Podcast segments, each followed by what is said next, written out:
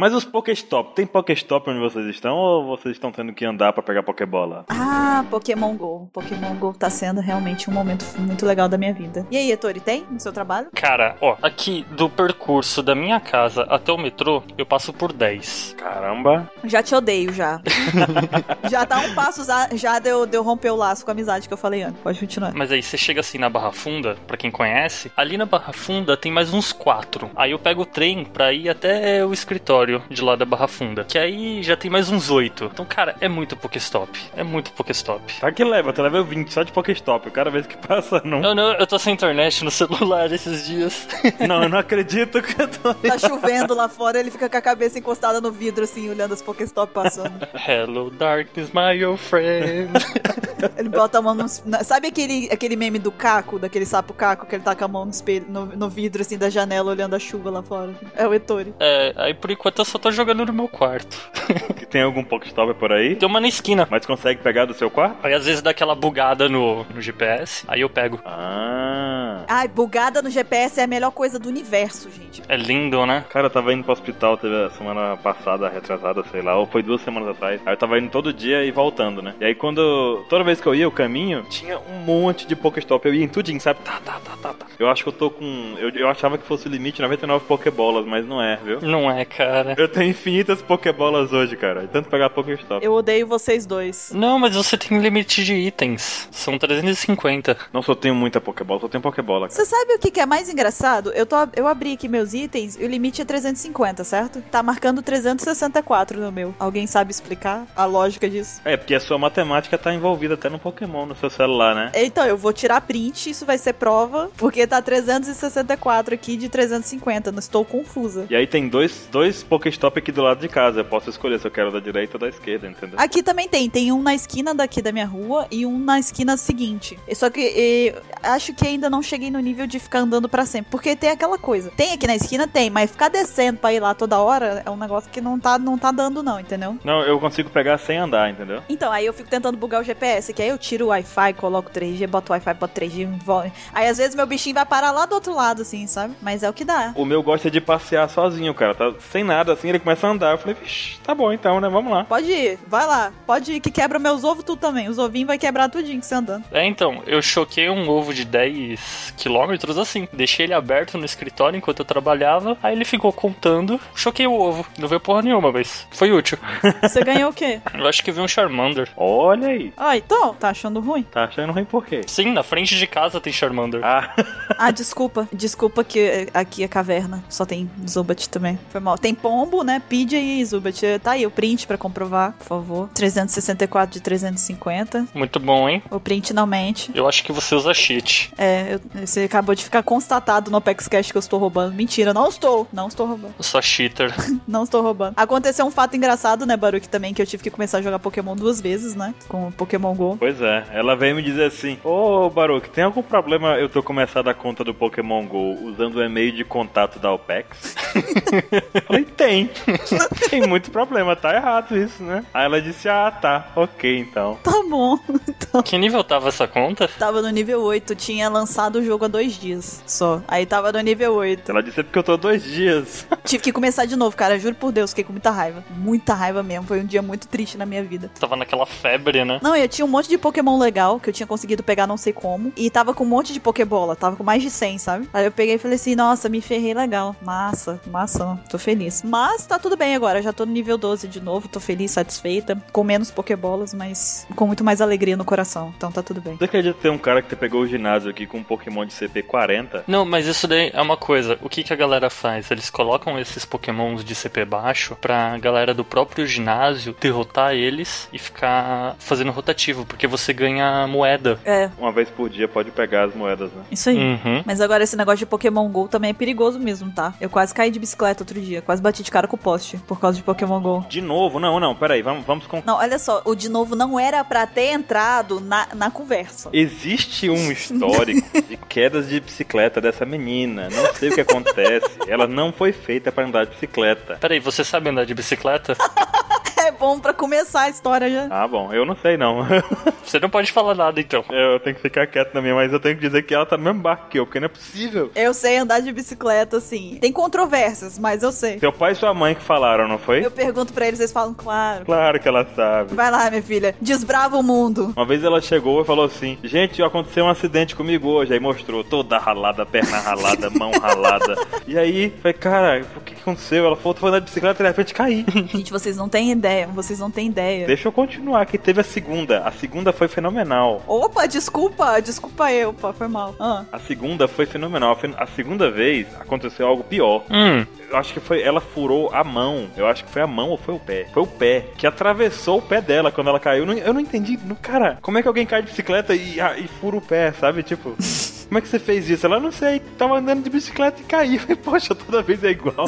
Toda a história de bicicleta começa assim. Gente, vai andar de bicicleta, os meninos já esperam. como é que foi dessa vez agora com Pokémon? Não, então, mas só antes de eu chegar na do Pokémon, essa do, do que eu caí da primeira vez, o que que aconteceu? Eu, além de cair, eu paguei mico, sabe? Porque eu tava passando na frente de um colégio em horário de saída do colégio. E aí eu fui frear, ta- tinha areia no asfalto, a, a bicicleta fez igual uma catapulta, me arremessou longe. E aí eu caí na frente de um colégio inteiro, com cheio de, de, crian- de adolescentes, crianças saindo. Que do outro lado da rua tinha um bar também que tava cheio de gente. Todo mundo me olhou, parou pra olhar, né? Analisar a situação. Eu fina, levantei, peguei a bicicleta e continuei andando como se nada tivesse acontecendo, com o meu cotovelo todo sangrando. Chegou em casa sem os coros. Eu virei na esquina, eu encostei, desci da bicicleta e fiquei sofrendo. Tipo. sabe? deixa eu perguntar. Quantos anos você tinha? Foi ano passado. Não foi ano passado, não. Foi o ano retrasado. Ela mudou muito. Foi ano retrasado. Ela encostou na screen e começou a chorar. Eu tirei foto, eu vou, eu vou cortar a foto, eu vou mostrar só o cotovelo, que foi uma das partes que eu machuquei. Vou botar pra vocês verem. Não, não, não, não precisa. Tá só em carne viva. Ah, é legal pra caramba, você vai gostar, Ettore. É muito legal, é tipo Jogos Mortais. E o pé? Você tem a foto do pé com um buraco no pé? Não, do pé não. Ela mandou pra gente essa foto maravilhosa. Olha que legal, aconteceu com. Pá! Ai, todo mundo, não! Gore, mais 18! É. A do Pokémon foi o seguinte: eu tava andando de bicicleta porque agora eu comecei de novo a andar de bicicleta. Um perigo pra mim e as demais pessoas da minha cidade. Com certeza. Não tô vendo. Na verdade, é um perigo só pra você, né? Porque só você se machuca. Depende, Anse, eu ainda não tô levando ninguém junto comigo no, no acidente, mas a gente não pode subestimar também, né? Você não sabe quantos pandas você tem maltratado quando cai de bicicleta. Porque hoje, por exemplo, eu quase destruí pedaço da cidade, entendeu? Então já tô exercendo um perigo público já, entendeu? Grand Thief Bururu. GTA Bururu. Então, eu tava andando de bicicleta porque agora comecei de novo a andar pra chocar ovos, né? Pokémon fazendo parte da saúde da Bururu. Nossa. Comecei a andar de bicicleta pra chocar ovinhos. Só que aí nessa eu tava andando e vibrou o celular. E daí, como eu tava numa rua um pouco mais movimentada, eu falei: ah, vou pegar rapidinho pra ver se é algum Pokémon que eu não tenho. Era um Abra. Você não ignora um Abra. Não, não, não, peraí, peraí, peraí, peraí, peraí, peraí. Você notou o que você falou? Eu vou aproveitar que eu estou numa rua movimentada e pegar o celular. Acho o erro na frase. Que é uma coisa, cara. Enquanto está andando de bicicleta. E era um Abra. É aí que ela pensou: o mundo acabou, é o Abra que importa. Prossiga, desculpa. Então, lembrando que foi tudo com cautela, tá? Eu não estava no meio do asfalto com carros passando e tudo mais. Eu também não sou suicida. Ela Ah, estava andando com a bicicleta na calçada, né? Não, no cantinho. Ah, entendi. Ela tava com a bicicleta do lado, a pé, empurrando a bicicleta. Não foi isso? Não, a bicicleta tava em- eu tava pedalando em mim, o inverso. A bicicleta tava em cima de mim. Você estava andando de bicicleta na Rússia, então, né? A bicicleta estava andando em mim. É, prossiga, vai. Isso foi quando eu tava participando do circuito na Rússia. Então, aí eu tava andando e vi um abra. Aí eu falei, abras não são ignoráveis, você não pode ignorar um abra, ainda mais morando onde eu moro, onde só tem Pidgey e Zubat. Aí eu peguei e falei, vou pegar o abra. Aí eu fui, joguei a Pokébola e peguei. Só que aí, tipo, eu fui, fiquei feliz. Eu falei, que legal, peguei. Enquanto andava de bicicleta. Exato. Aí quando eu olhei pra frente, tinha um poste, entendeu? Ah, Ela pulou enquanto eu andava.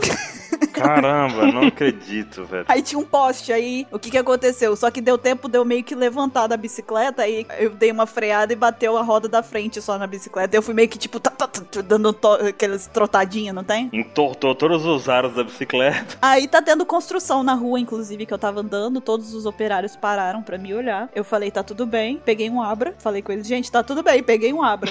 Aí eles vibraram com você. eles bateram palmas pra mim, aí eu subi na bicicleta e continuei andando como se nada tivesse tivesse acontecido, entendeu? Mas, gente, tô viva, tá tudo bem. A bicicleta. A bicicleta, ela, ela morreu, mas, mas passa bem. Lembra o que aconteceu com a bicicleta da Misty quando o Ash pegou? Foi mais ou menos isso. Mais ou menos isso. Então, gente, eu só peço uma coisa pra vocês. Eu fiz isso por causa de um Abra. Por favor, rezem por mim se eu encontrar um Dragonite de bicicleta. Caramba, acho que já era pra você e pra sua bicicleta. Falando em Dragonite, tem um aqui na redondeza. E você tá fazendo o que aqui mesmo? É, então, lembra que eu falei que eu ia parar de gravar o cast? Exato. Faz sentido, faz sentido. Por falar nisso, a gente tem cast pra gravar, né? Peraí que apareceu um Eve. Ah, fugiu. Haha, bobo. Bobão. Bobão foi ótimo. Não devia ter fugido. Devia sim. Cara, você tem noção de que eu perco o Ratatá de CP10? Eu perco o PID de CP10. Eu tô dizendo que eu acabei de perder um Eve. Mas é um Ratatá de CP10. Eu tô no nível 15. Como eu perco o Ratatá de CP10? Noob, né, cara? É assim mesmo. Pois é. Tá escrito na minha testa, noob. O Ratatá falou isso pra você antes dele. Sabe o que acontece? Lembra nos no jogos no jogo de Game Boy que a gente tinha a opção de fugir da luta? O Ratatá usou a opção fugir. Só isso que aconteceu. Ele é o Abra da Bururu e usa o teleporte, né? Exatamente. Era difícil pegar um Abra, né, cara? Cara, Abra é foda, porque se você joga uma vez, ele some. É igual no jogo. Se você não consegue, ele teleporta. É, eu sei. Ah, Eu já perdi um. Daí, puta merda, cara. Não, não, não. Não, não. Precisava pegar ele. Perco a bicicleta, mas não perco o Abra. E eu perdi um magma aqui hoje. Fiquei com muita raiva também. Perde a vida, mas não perde o Abra. Exatamente. Abra sua mente, entendeu? Ah, que horrível. Vamos começar então. Não, depois dessa, vai. Vamos começar. É, vamos, vamos logo. Chega, e-mails, por favor. E-mail não, menino. Nem apresentei o cast. Ah, vamos logo pro- pros e-mails. Por hoje é só, pessoal. Até semana que vem. É isso, pessoal. Deixe seus comentários aí, por favor. O que, que vocês acharam? Chega. Ai, que ótimo.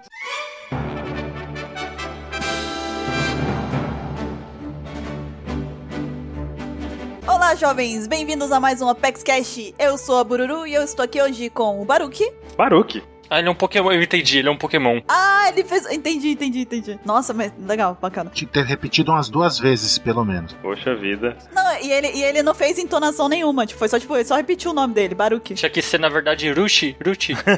É, boa, boa. Ruki, né? Estou aqui também com o Ansem. E aí, pessoal, eu não vou imitar Pokémon, não. Achei que ele ia chegar, tipo, Ansem, sabe? Um negócio meio louco. Ah, sim. Ah, Zé. Tipo Easy, né?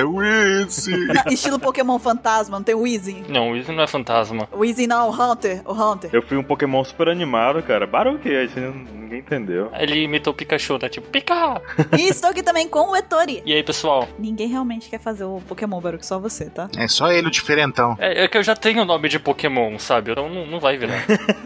não parece nome de Pokémon? Parece, cara, parece mesmo. Ah, Baruch também. Ah, o seu também parece, nem fala. Tá falando o quê? De que tipo de Pokémon você é, Eto? não sei, cara. Sem cabelo. Eu não esperava por essa. Super efetivo é como é o cabeludo.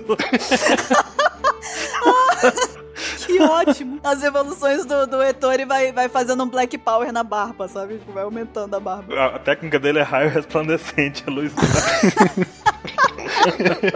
Refração solar, né? Ele mira assim no sol. Nossa. Ai, ok, muito bom. E essa semana nós estamos aqui pra fazer a parte 2 sobre a saga do Steve Blue, que a gente tá fazendo aí uma recapitulação, né, da, da saga de One Piece desde o comecinho, a gente parou da outra vez lá na parte do bug, e agora a gente vai dar continuidade. Mas, antes de mais nada, nós vamos para a leitura dos e-mails.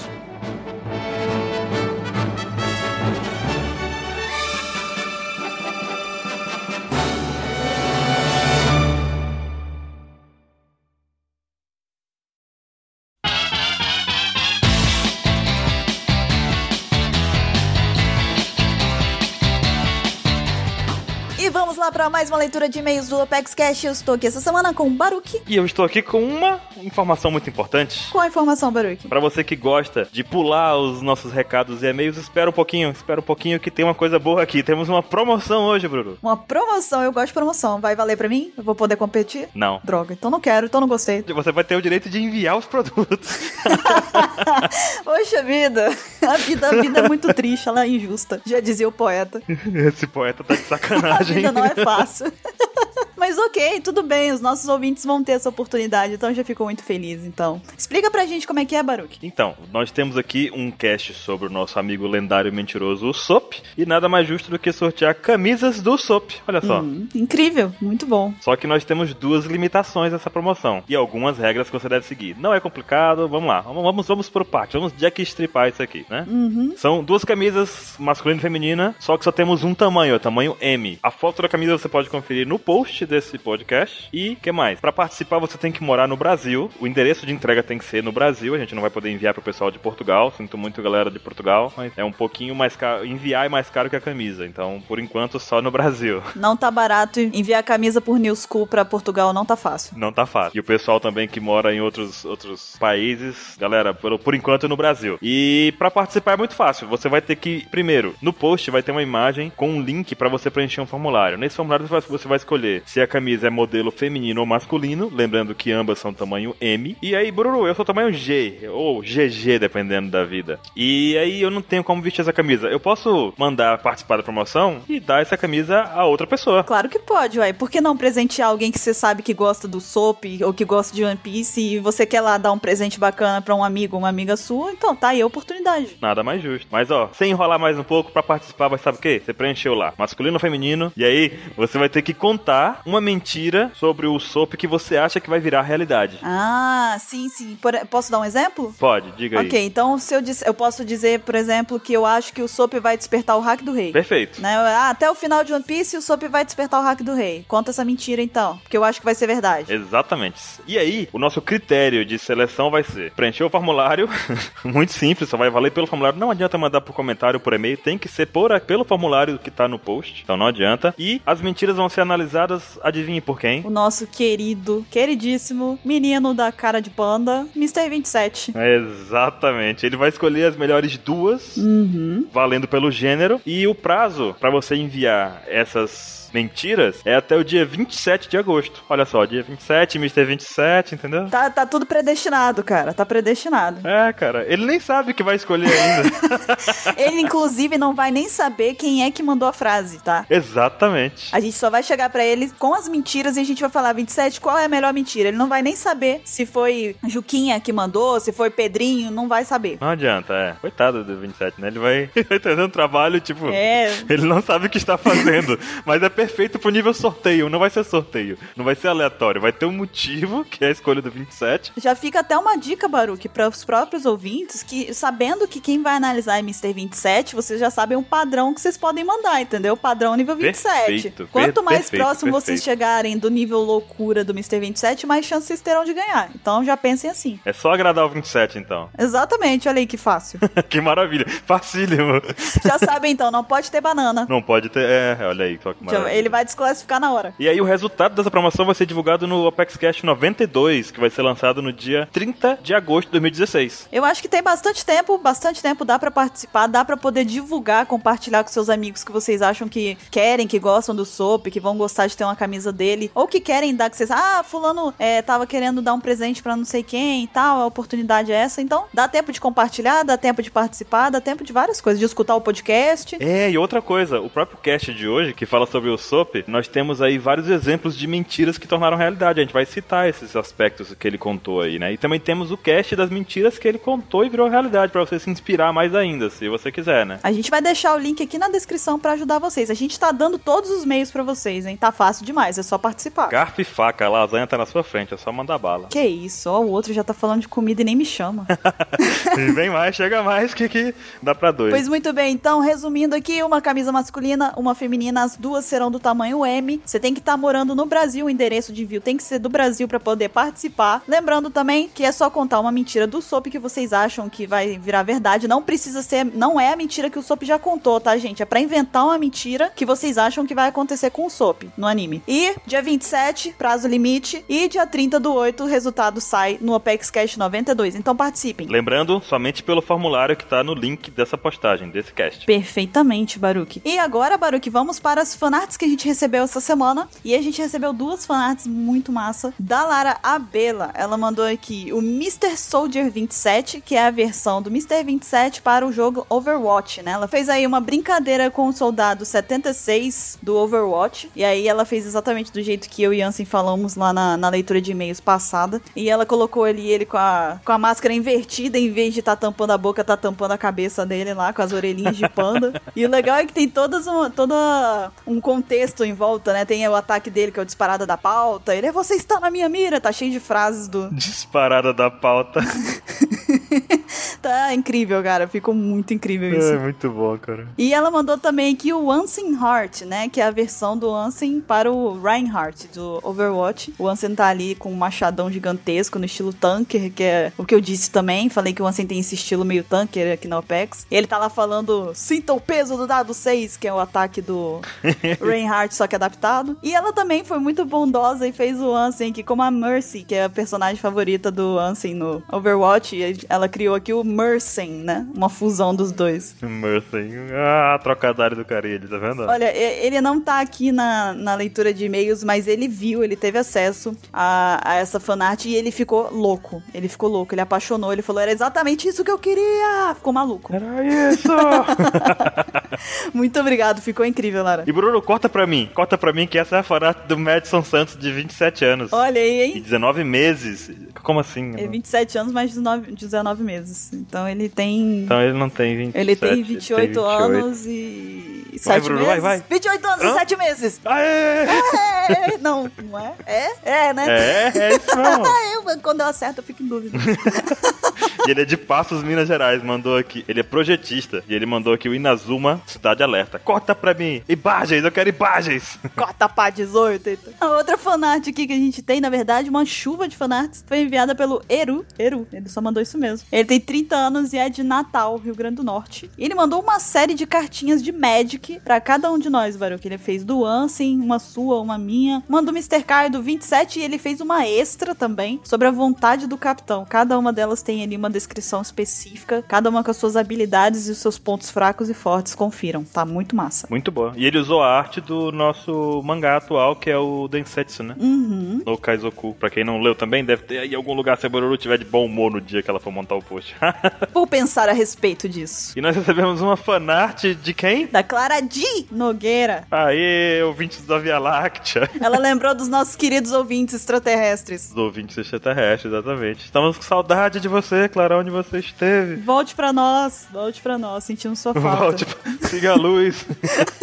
não, não siga a luz. Não, sai da luz, que que é isso? Não ouve o Baruque não, ele tá louco. Tô maluco, velho. Não siga a luz, Clara, não. O Baruque é o pior, cara, pra poder indicar as coisas. Vem pra luz, ele tá perdido, tá, até pra mandar os outros voltar, ele tá perdido. Então, e falando em chuva de fanarts, a gente recebeu mais uma vez uma chuva de montagens do Douglas Souza Vieira, de 19 anos, Imperatriz Maranhão. Ele insiste, né, Baruque? Já tem umas semanas aí que ele tá me chipando com todo mundo. Aí dessa vez ele pegou e fez um combo que me chipou com todo mundo da OPEX, praticamente. Já tô aqui, já até a Lilith, coitada. Até a Lilith que, que tá lá, aparece de vez em quando, tá ali, coitada. Não pode nem se defender. Ele, ele ainda criou, Baruque, um chip específico meu e seu, chamado Bururuque, né? Que é aquela fusão horrorosa minha e sua. É que você fica com a perna cabeluda, eu fico miudinho, né? Não, É porque baruruque é quando a gente se funde. Igual no, no, no Dragon Ball. E no dele é, é o chip do chip mesmo, sabe? Tipo, é a fusão dos nomes. Aí fica bururuque o chip, entendeu? Rapaz, que, que, que danado esse... Mas não pode, cara. Não pode. Você tá, ó, você tá, você tá me colocando numa situação muito complicada, cara. Toda vez que você bota, você bota chip toda semana e toda semana eu tenho que me explicar, tá? Depois. É culpa sua. Se justificar depois aí, Bruno, tá ficando difícil a vida, hein? Porque fica. Depois vem. Não, mas hum, tá meio estranho isso. Eu, não, é normal, normal. Não dá nada, não. Não tem nada a ver, são amigos, são meus amigos. É, só amigos. Inclusive, você tá complicando o QTEI também aqui nessa. É. que tem, coitado. A Lilith namora também, o Caio namora. O Baruque não, né? Baruque, você... É, eu tô, tô bem. O Baruque tá bem. Então tá. E com Quais foram as próximas que a gente recebeu, Baruch? Recebemos também do Nelson Neko Kobayashi. E ele tem 45 anos, São Paulo, capital, analista financeiro. Uhum. Já passa nosso aqui. E ele mandou, Bururu. Ele tem que adicionar, ele tem que adicionar na qualificação dele no final, ali, analista financeiro parça da OPEC. Parça da OPEX, tem que colocar, Tem que essa- colocar. essa qualificação extra aqui, né? E ele mandou um desenho muito legal que foi a Bururu e o Teilmon. Ai, ficou muito fofo. Muito bom, cara. Muito fofo, eu adorei. Você gostava de Digimon? Eu adorava Digimon, mais que Pokémon, sabia? Eu me envolvi muito mais com Digimon que Pokémon, eu confesso. Eu também, eu também. Eu gosto de Pokémon, mas Digimon me fez chorar muito, cara, também. Claro que eu chorei. tá, enfim, eu chorei com Pokémon. Eu não tenho É, credibilidade. você chora, você chora com qualquer eu coisa, choro né, com cara? propaganda, eu não posso falar nada. Deixa pra lá. propaganda, uma manteiga, aquele dia feliz e você É, eu choro, às vezes eu choro, cara. Eu, é, então eu não aguento, sabe? a manteiga foi pro pão. É porque as propagandas são histórias, sabe? As pessoas que não entendem. Mas enfim. E quais foram as outras, Baruch? Ele mandou também a Brulu se protegendo com o brasão de House que sai o 27. Era pra sair o Tailmon, né? Oi! Você viu que era pra sair o Tailmon, né? Então, aí e ele tá lutando contra a versão malvada do Capeleto, que é o Etemon. né? É verdade. Dark do Capeleto. E ele sai dando voadora já, o 27 já sai. aham. E mandou também uma, uma tirinha muito boa que foi o Perna Alta sendo o Perna Longa. Não, peraí. É o, é o Ray Lee como perna longa, né? É o Ray Lee. o Ray Lee. Ray Leg, como a gente dizia, né? High Leg, como ele tá dizendo. Aham. Como perna longa. Perfeito, cara. É, ele tá ali com o Patolino. Não é o Patolino de 27, é o 27 de Patolino. De Patolino e Borá ao mesmo tempo. Não, você sabia que. Não, eu não vou contar isso. Dessa história desse Nick. Deixa pra lá.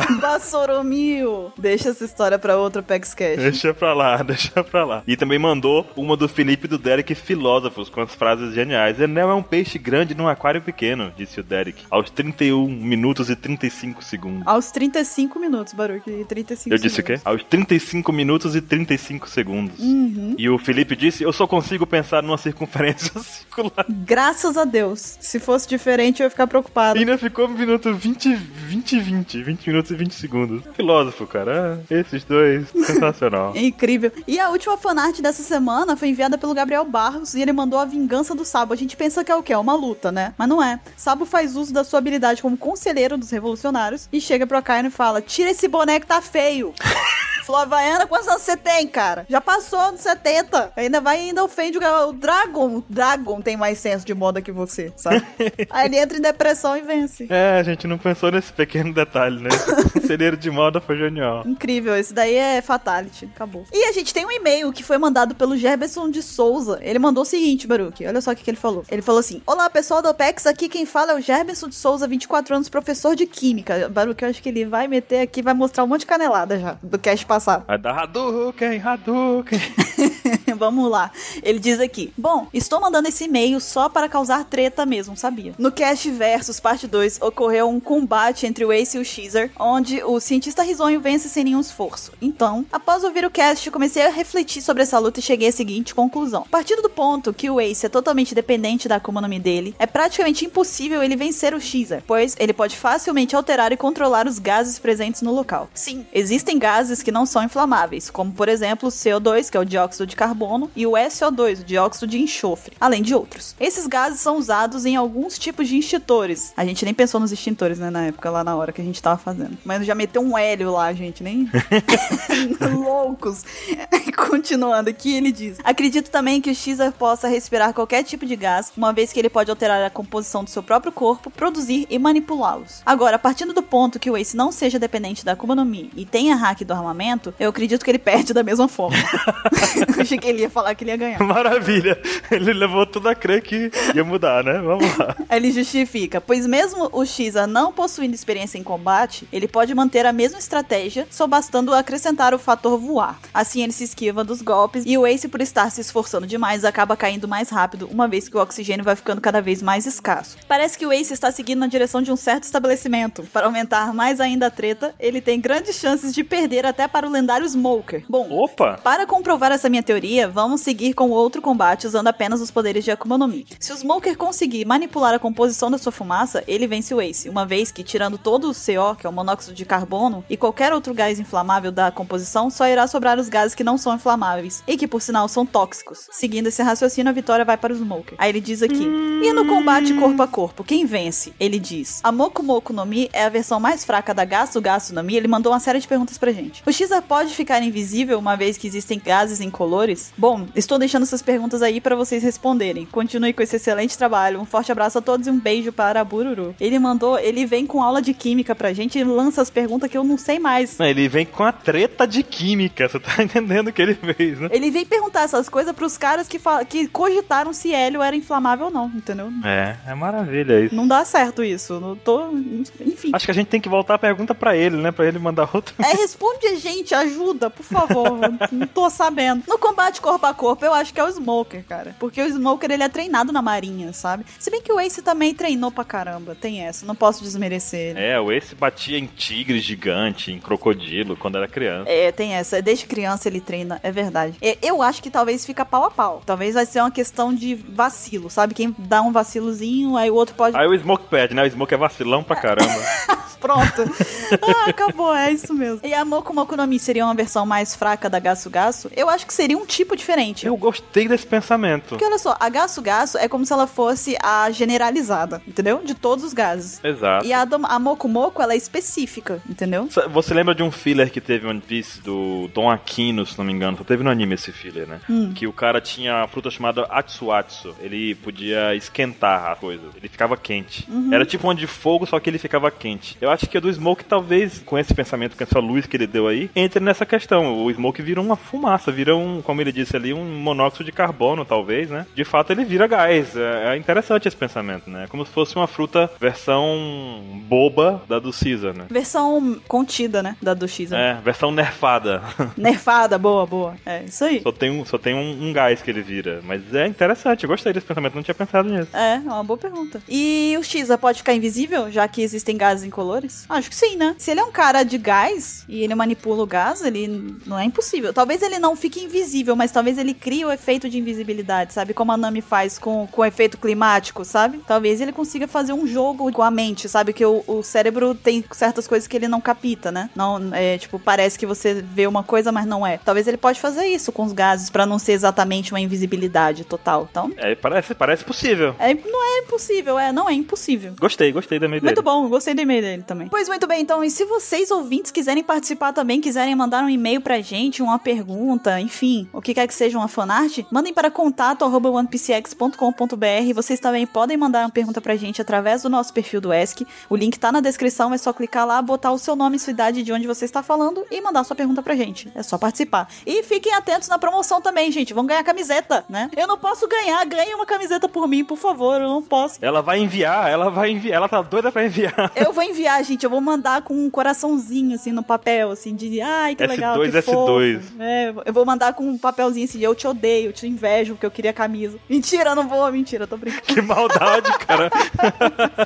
pois muito bem, então, fiquem atentos, então, no Apex Cash agora, no tema principal, tem bastante dica pra vocês já se inspirarem, para mandarem as mentiras, pra participarem da promoção. Então, fiquem agora com o tema principal do Apex Cash e até a próxima leitura de e-mails. Até já.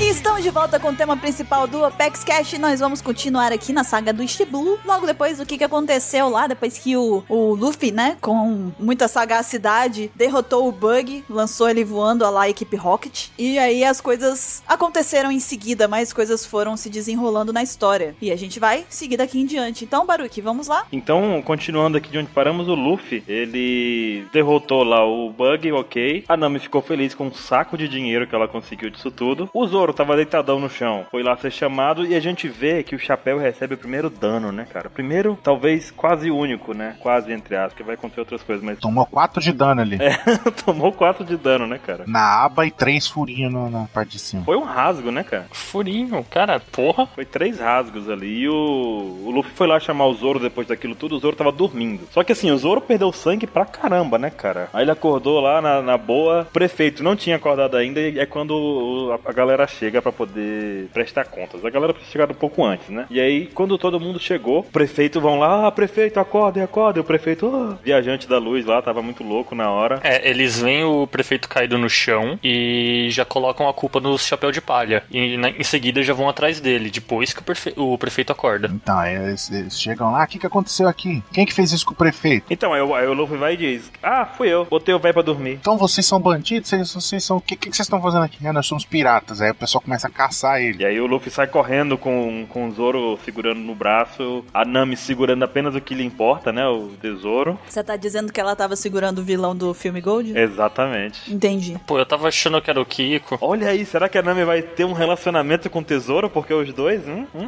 Tesouro. E aí o Luffy corre por um beco e a galera atrás deles e tudo mais aparece nada menos que Show Show, o amigo da vizinhança. Não, esse é o Homem-Aranha, é o cachorro. Você não sabe se o Show Show é o Homem-Aranha? É o cachorro-aranha. O que, que você tá falando aí? Você não sabe? Não, não pode ser. Ah, claro que pode. Por quê? Eu sei tudo. Porque eu sei tudo, foi o melhor argumento, foi o argumento que define a internet hoje em dia. É por isso que a gente tem que desconsiderar ele, tá vendo? Não, eu nunca vi o Ansem e o Homem-Aranha junto, então tá, faz sentido, cara. Cara, é Faz sentido. verdade, hein? O Anson disse que não, não. Ah, não, não sei o quê. Tava combatendo o crime, poxa. É, não vai dar pra eu gravar o cast hoje, por quê? Ah, combatendo o crime. Aí o Show Show aparece no beco e é nesse momento em que a gente vê que ele ajuda, impedindo a galera de continuar atrás do bando, né? O que, que eles fazem? Tem um barquinho deles e o barquinho do Bug lá. Vocês lembram daquele cast que a gente gravou de navios, em que a gente falou que os galera trocava de navio de acordo com o tamanho, com os mantimentos e tudo mais que tinha? Sim. Uhum. Foi o que eles fizeram. Pegaram um navio maior. E lá dentro estavam os dois caras que o Zoro meteu a porrada, né? Três. Três caras, né? E aí. Ah, vocês não vão entrar aqui. Aí só- o Zoro tá acabado, mas ele só faz levantar aquela cabeça assim, dá aquele olhazinho, sabe, pros caras. Nesse momento todo mundo se rende. Aí no caso, eles, em vez de pegar o barquinho original deles, que era o pequenininho que o Zoro veio remando com os caras, os caras vieram remando remando pro Zoro, eles fugiram do bug. Isso gira nos dois barcos. Aí chega o prefeito lá, eles- ele deixa o tesouro pra trás e, e um dos sacos de tesouro, né? Que tinha, vira, se dividi- tinha dividido em dois sacos. Aí eles estão saindo fora quando eles já estão longe, assim. O prefeito chega e fala com eles, lá, brigando com eles. Não, você- quem mandou vocês fazer isso? Eu tinha que proteger a cidade. Isso aqui é meio que agradecendo eles, mas dando bronca ao mesmo tempo, né? Aí eu pego e revela pra Nami, né? Que tinha deixado metade do tesouro pra lá. Ela, a Nami dá uma bronca nele, né? E quando eles continuam a viagem. Uhum. E aí é quando eles já vão, seguem viagem e chegam na ilha do Gaimon, né? Então, e é legal que tem uma, uma discrepância aí do anime com o mangá. Não Um aquece eu quero saber porque eu não, eu não tava sabendo disso. Então, no mangá, eles vão direto, depois dessa parte, vão pra ilha do Gaimon, né? Só que no anime, eles vão direto pra ilha do Sop. Depois que eles têm a saga do- toda do Zop lá, que co- eles passam na ilha do Gaimon. Hum. Bacana. Bom, então vamos. Mas a gente pode seguir então aqui na linha temporal do mangá, né? E é até interessante que quando eles chegam na ilha do Gaimon, o próprio Gaimon logo percebe que eles são piratas exatamente por causa da Jolly Roger do Bug. Que ele pega e vê o barco deles e ele já associa, né? Que o Gaimon tá lá pra proteger a ilha, né? Então ele meio que já fica ressabiado com eles. E aí o interessante é que nessa ilha aí, pra quem não lembra, dali a gente já via que o Oda gostava muito de brincar com animais, né? De fazer, tipo, mesclagem de animais. Porque lá tinha aquele porco-leão, uma cobra-coelho, raposa-galo, né? As coisas meio híbridas lá e tudo mais. E ali também a gente vê uma coisa bem bacana que é na parte do Gaimon que a gente vê a Nami falando pela primeira vez um pouco mais sobre a geografia de One Piece. Que ela explica sobre a headline, tem até um mapinha, já aparece ali. É a primeira vez que a gente tem isso na história. Da Nami trazendo um pouco mais, explicando como que funciona a questão da separação dos mares e tudo mais. Porque até então a gente só escuta, ah, Grand Line, né? Ah, não sei o que, o pessoal que atravessou a headline. Mas não fazia ideia do que que era, como que se ficava no Ishibu, se ficava, enfim. Outra coisa também que vale lembrar antes de continuar é que o chapéu de palha do Luffy foi costurado pela Nami. É verdade. E ele fura de novo depois, né? O que é um pouco estranho costurar um chapéu de palha, mas tudo bem.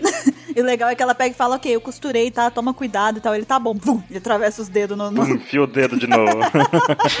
Massa, deixa eu ver se, se tá realmente bem costurado. Tá não, faz de novo. E olha só, uma coisa também que é legal, nessa época, o nome do, do Roger ainda era escrito como Gold Roger, não Gold Paul D. Roger. Ah, fica por muito tempo. Uhum. Mas pra ver como tinha ainda. Era diferente, né? Não tinha ainda o nome dele com um D especificado, né? Que é uma coisa importante, né? O D tá, tá aí mostrando cada vez mais que tá bem relacionado a quase tudo em One Piece na história. É, a gente só vai descobrir que o nome dele tinha o D lá na- no final da saga do Chopper. Lá. Olha aí, é bastante tempo. É muito tempo. São muitos anos, né? Agora, assim, da, da parte do Gaimon, eu acho, assim, mais bacana mesmo de lembrar é a história de como que ele foi parar dentro do baú também. Porque tem muita gente que vê ele e não lembra como que é, que a história é muito legal dele voltando. Tipo, é meio engraçada, na verdade, né? Tem alguma diferença do anime pro mangá? O como isso aconteceu? Não, não, é igual. Não, é igual, é igualzinho. É, porque pra quem não lembra, o Gaimon, na verdade, ele chegou com a tripulação dele naquela ilha, né? Pra poder procurar tesouros. Aí eles ficaram lá um- algumas semanas e não encontraram nada, não é? Tem o nome da tripulação, do bando que ele fazia parte ou nunca falaram? Não sei. Eu acho que não falaram não, assim. Mostrou aí, mostra a carranca do navio deles, assim, antigo, tudo. Mostra tudo, cara. Tinha um dragãozão. Por isso mesmo, achei muito louco. Eu falei, como é que era o nome da tripulação dele? Aí eu procurei, não achei, acho que nunca falou, né? Curioso. Você sabe o que que é? É porque é uma tripulação de Game of Thrones. A tripulação não tem nome.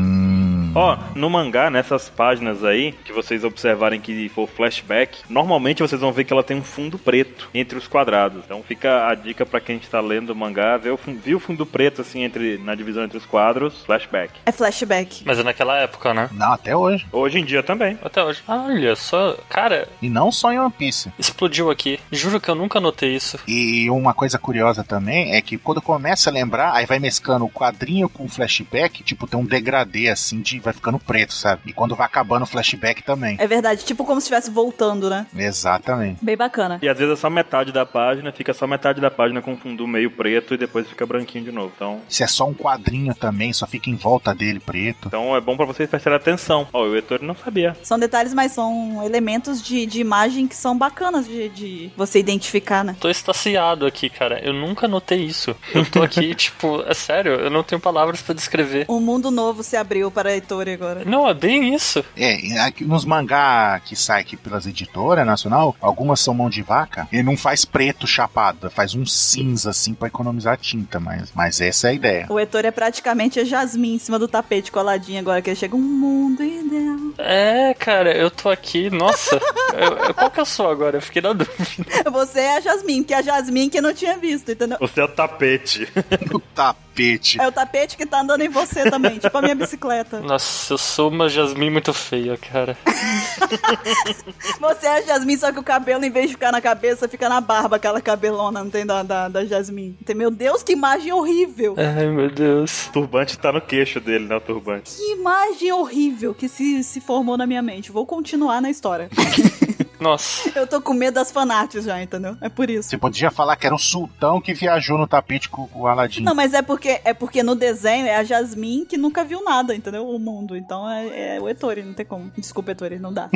Você é a Jasmine. É, Jasmine, cara, foi mal. Tentei te ajudar, cara, mas não deu certo. É, eu tô vendo. Mas então, voltando lá na história do Gaimon, aí, tipo, o Gaimon acaba que resolve ficar pra trás, né? Depois que eles ficam lá um tempo procurando por tesouros e não encontram. E aí ele resolve ficar pra trás porque, tipo, tinha um morro, um determinado morro dentro daquela ilha lá, naquela ilha, que eles não tinham olhado, eles não tinham subido nele. E o, o Gaimon ficou meio assim com ele, resolveu ver. Daí ele foi, subiu e viu que tinha, parecia que tinham vários baús de tesouros cheios, né? Lá dentro. Ele ficou assim, da, da beiradinha pendurado, assim, vendo. Só que aí quando ele, ele tava pendurado na beira do, do morro, um pedacinho da terra onde ele tava segurando se soltou. E aí ele caiu dentro de um baú vazio que tava no chão lá embaixo. E aí ele ficou preso, né? Lá dentro. Entalado. Ficou entalado. Detalhe que eles tinham um mapa de tesouro nessa pra essa ilha. Passaram 200 caras aí, 200 da tripulação, 200 pessoas durante três semanas procurando esse tesouro e ninguém procurou aí. Ele achava que ninguém tinha procurado aí, né? Só que aí eles, na ganância da coisa toda, acabaram deixando ele lá, né, inclusive. É, ele resolveu ficar pra trás. Aí o pessoal falou: Ó, a gente tá indo. Ele falou: beleza. Ele resolveu não, ele não conseguiu. Não, não, não. Ele fala que ele vai ficar. O pessoal tá saindo. Ele fala: não, eu vou ficar aqui. Porque ele, ele resolve ir lá no morro. Mas o pessoal vai embora e deixa ele. É, aí eles vão embora e deixam ele. Beleza de tripulação. E aí, né, o Luffy pega, é o Luffy que pega os baús, né, pra ele, quando chega lá. E aí eles veem que na verdade tava vazio o tempo todo, né? Ah, e é legal que ele sobe lá, né? Usa o poder dele lá. Aí chega, ah, você achou o baú? Aí o Luffy, não, não vou entregar. É, como assim? Não, não vou entregar nada, não, o baú é meu agora. Aí ele pergunta, o Luffy fala que não tinha, aí mostra os baús tudo vazio. Aí você, puta, o cara ficou preso todo esse tempo achando que tinha tesouro e não tinha nada, né? É foda. Só que isso daí também acaba que não se torna muito um problema porque o Gaimon acaba pegando apreço pela ilha, né? Ele acaba virando um guardião da ilha. Então é- ele encontra um novo propósito, né? Pra estar ali. Ele ganha um novo tesouro, né? A ilha passa a ser o tesouro dele. Que bonita, Tori. E o título desse capítulo, como é o título desse capítulo na Panini? Espécie rara é você. É porque o título de- é exatamente isso, é, é um título bem poético, assim, Isso, espécime raro é você. Muito bom mesmo, é verdade. não é? Muito bom. Muito bom o capítulo. Uma coisa também que é legal, que não sei se as pessoas lembram, é que o Luffy, o Luffy pergunta pro Gaimon se ele quer ser do bando. Cara, Ele convida o Gaimon pra entrar no bando, aí o Gaimon nega e diz que ele prefere ficar na ilha como guardião. Mas tipo, olha aí, quase que a gente teve o Gaimon no bando logo no começo, né? Ia ser legal. Que eu não sei, né? Na verdade as pessoas acabam esquecendo, até a gente mesmo. melhor Gaimon do que César. que gratuito. É, Toro, eu achei isso ofensivo. Faz de novo. Vou sair de novo. Quincy! E aí, Ansem, em seguida, né, a gente já vê que eles vão pra Ilha do Sop. Eles partem pra Ilha do Sop. E aí, como é que é? O que, que acontece lá? Quando eles estão chegando, né? Aí corta a narrativa e mostra o Zop fazendo aquele ritual diário dele de gritar a todo mundo ali na, na vila dele que os piratas estão chegando, os piratas estão chegando. Aí todo mundo sai tentando bater no Zop porque sabe que outra vez ele tá mentindo. Aí depois disso daí ele vai pra um cantinho lá que na encosta lá do, da- do- perto do litoral da ilha lá que ele sempre fica ali descansando, não sei o quê. Aí ele tá lá curtindo quando aí chega o Luffy e o pessoal, né? Uma parte que eu acho muito legal nesse capítulo, no 23, que é a conversa da Nami e os outros dois antes deles chegarem na ilha. Hum, Perfeito, Ettore. Lembro. É que é muito legal. A, a Nami chega toda preocupada falando: Não, a gente precisa planejar melhor as coisas. Aí o Luffy, ah, como assim? Ah, a gente vai pra Grand Line desse jeito? Aí ele, ah, é verdade, a gente precisa de carne. E o Zoro diz o quê? A gente precisa de saque. Ela, não é isso, seus idiotas!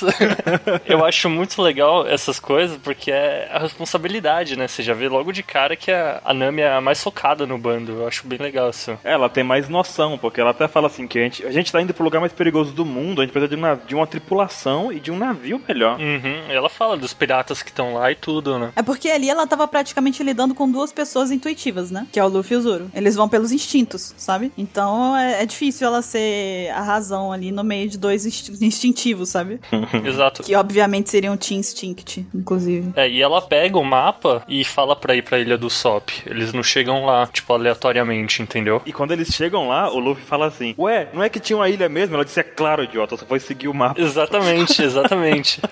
Então, aí o Zop vê eles lá, né? O... Tem uma conversa com eles lá, não, que eu sou o grande Capitão Zop, tem mais de 100 mil, ou sei lá quantos mil ele fala. Mais do que o normalmente ele fala, que é 8 mil, né? Aí o Luffy fica, meu Deus, isso é incrível. Tipo, acredita neles. né? Aí até que o Zop fala, não, vocês não vão atacar a vila, que vocês são piratas, não sei o que. Pega o estilingue dele e vai atacar a bolinha no, no Luffy. Aí o Luffy pega, fica se perfazendo todo, pega o chapéu, põe na frente do rosto, fica imitando o Shanks, sabe? Tipo, é muito legal isso que você vê. Ele fala exatamente a mesma coisa que o Shanks fala. Aí o Zop fica todo cagado de medo lá e desiste de atirar. Aí ele começa a conversar na boa com o Zop, porque assim que ele bate o olho no Zop, ele repara, ele reconhece o- a feição do Zop, porque ele lembra do, do Yasop, né? Aí os dois já viram amigo ali na, no ato. Mas sabe uma, uma coisa legal? No mangá não tem essa parte logo de cara. No mangá é diferente. Ele faz, ele mente e tudo mais, eles descobrem, né? A Nami descobre, ele confirma isso e o Luffy ri dele, ri do Sop. E logo na sequência, eles estão no bar. Já corta direto pro bar, não tem essa parte do ele ameaçar e atirar e tudo, entendeu? Eu acho bem, bem interessante isso daí. Já estão comendo no bar, amigões já. O Zoro tá bebendo, o Luffy comendo carne, tá tudo de boa já. Estão contando histórias e tudo mais. Um negócio legal também de ver logo aí nesse comecinho é o traço do Sop. Se vocês repararem, o Sop não tem o nariz redondo igual ao do Pinóquio, sabe? Esticadão. O nariz dele é normal. Ele tem um nariz, tipo, é normal o nariz dele. Só é um pouquinho mais pontudo a ponta dele, sabe? Depois viram uma sacanagem, né, cara? É verdade. É uma mudança drástica no nariz do Sop. É bem drástico mesmo. Não, mas não só no nariz. Ele é bem diferente. O cabelo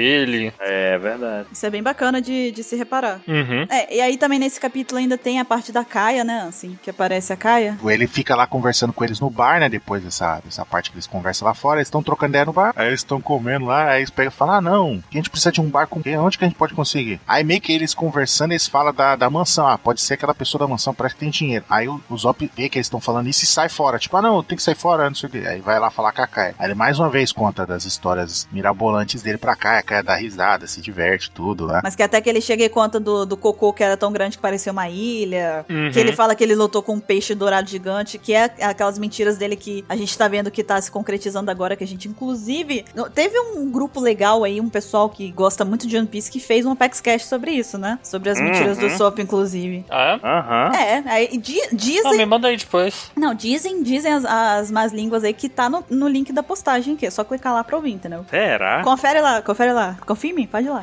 Uma coisa antes de continuar também, tem uma coisa interessante, que nesse, nesse capítulo a gente já vê o Sop e suas doenças, né, cara?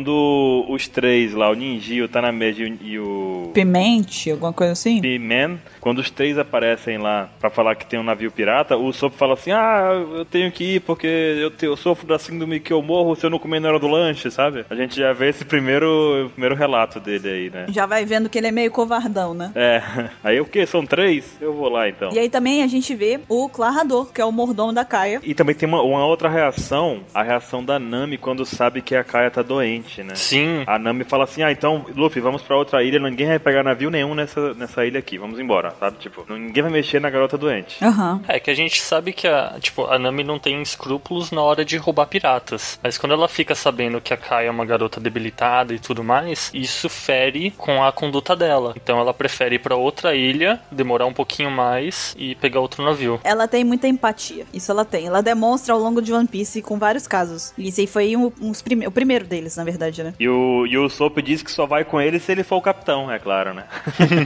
No mangá, antes de aparecer essa história da Kaia, né? Antes de aparecer o Carrador e tudo, tem uma, um trechinho que é com os três pirralhos antes deles entrarem no bar. Vocês lembram disso? Sim, sim. É legal esse trecho, porque eles estão na, na frente do bar. Eles estão falando, ah, o capitão entrou com eles aqui no bar. Se bobear, já devoraram o, o capitão. Aliás, ah, seu idiota, são as bruxas que fazem isso. A inocência das crianças, né? Não, e o pior disso é que continua, eles entram lá, o, Lu- o Sop não tá lá. Cara, é muito boa essa parte, velho. Que o, ele chega assim, "Pô, você fez pro nosso capitão, não sei o quê. Aí o Luffy fala, ah, que gostoso. Que carne deliciosa, cara. O que você comeu nosso capitão? Aí o Zoro, comemos. Aí eles viram pra Nami e falam, ah, você é a bruxa do mar.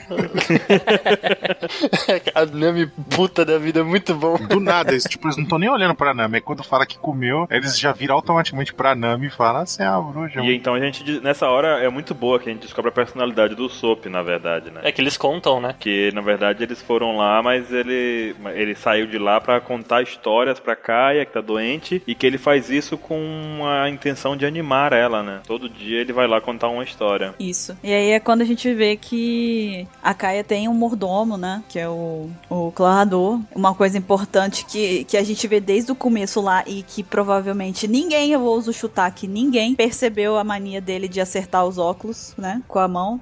Aquilo ali que, que pra gente parecia ser só um, um traço de personalidade do, pe- do próprio personagem mesmo. Depois se mostra ser uma coisa muito massa. É, da mania de arrumar com a mão invertida, assim, né? Ele ajeita com a parte de dentro do punho, assim. É, Eu vi aquilo pra mim, ah, é mais uma das maluquices que o Oda gosta de fazer. Loucuras. Sim, sim. Mas o interessante disso é que o Oda deu tal. Não, não deu dicas, mas ele deixou aquilo em ênfase com muita força. Porque existe uma onomatopeia para aquele levantar dos óculos ali. Existe um balãozinho específico só para levantar dos óculos. E um para cada mão, inclusive. E acompanha em todo, toda vez que ele faz aquele movimento, você vai ver o balãozinho com o som daquele movimento dele balançar, do- de ele arrumar os óculos, sabe? Uhum. Presta atenção nisso, presta atenção nisso, é importante, é importante. A gente aqui não, não na hora é impossível assimilar, né? Mas ele já dá algumas dicas sobre isso. É verdade. Sim. É engraçado, uma, o- uma diferença entre o anime e o mangá é que no mangá a janela da Kaia fica na altura do chão. É verdade. E no anime ela, ele tem que subir na árvore pra falar com ela, sabe? Ele fica sentado num galho, né, conversando com ela. É, exatamente.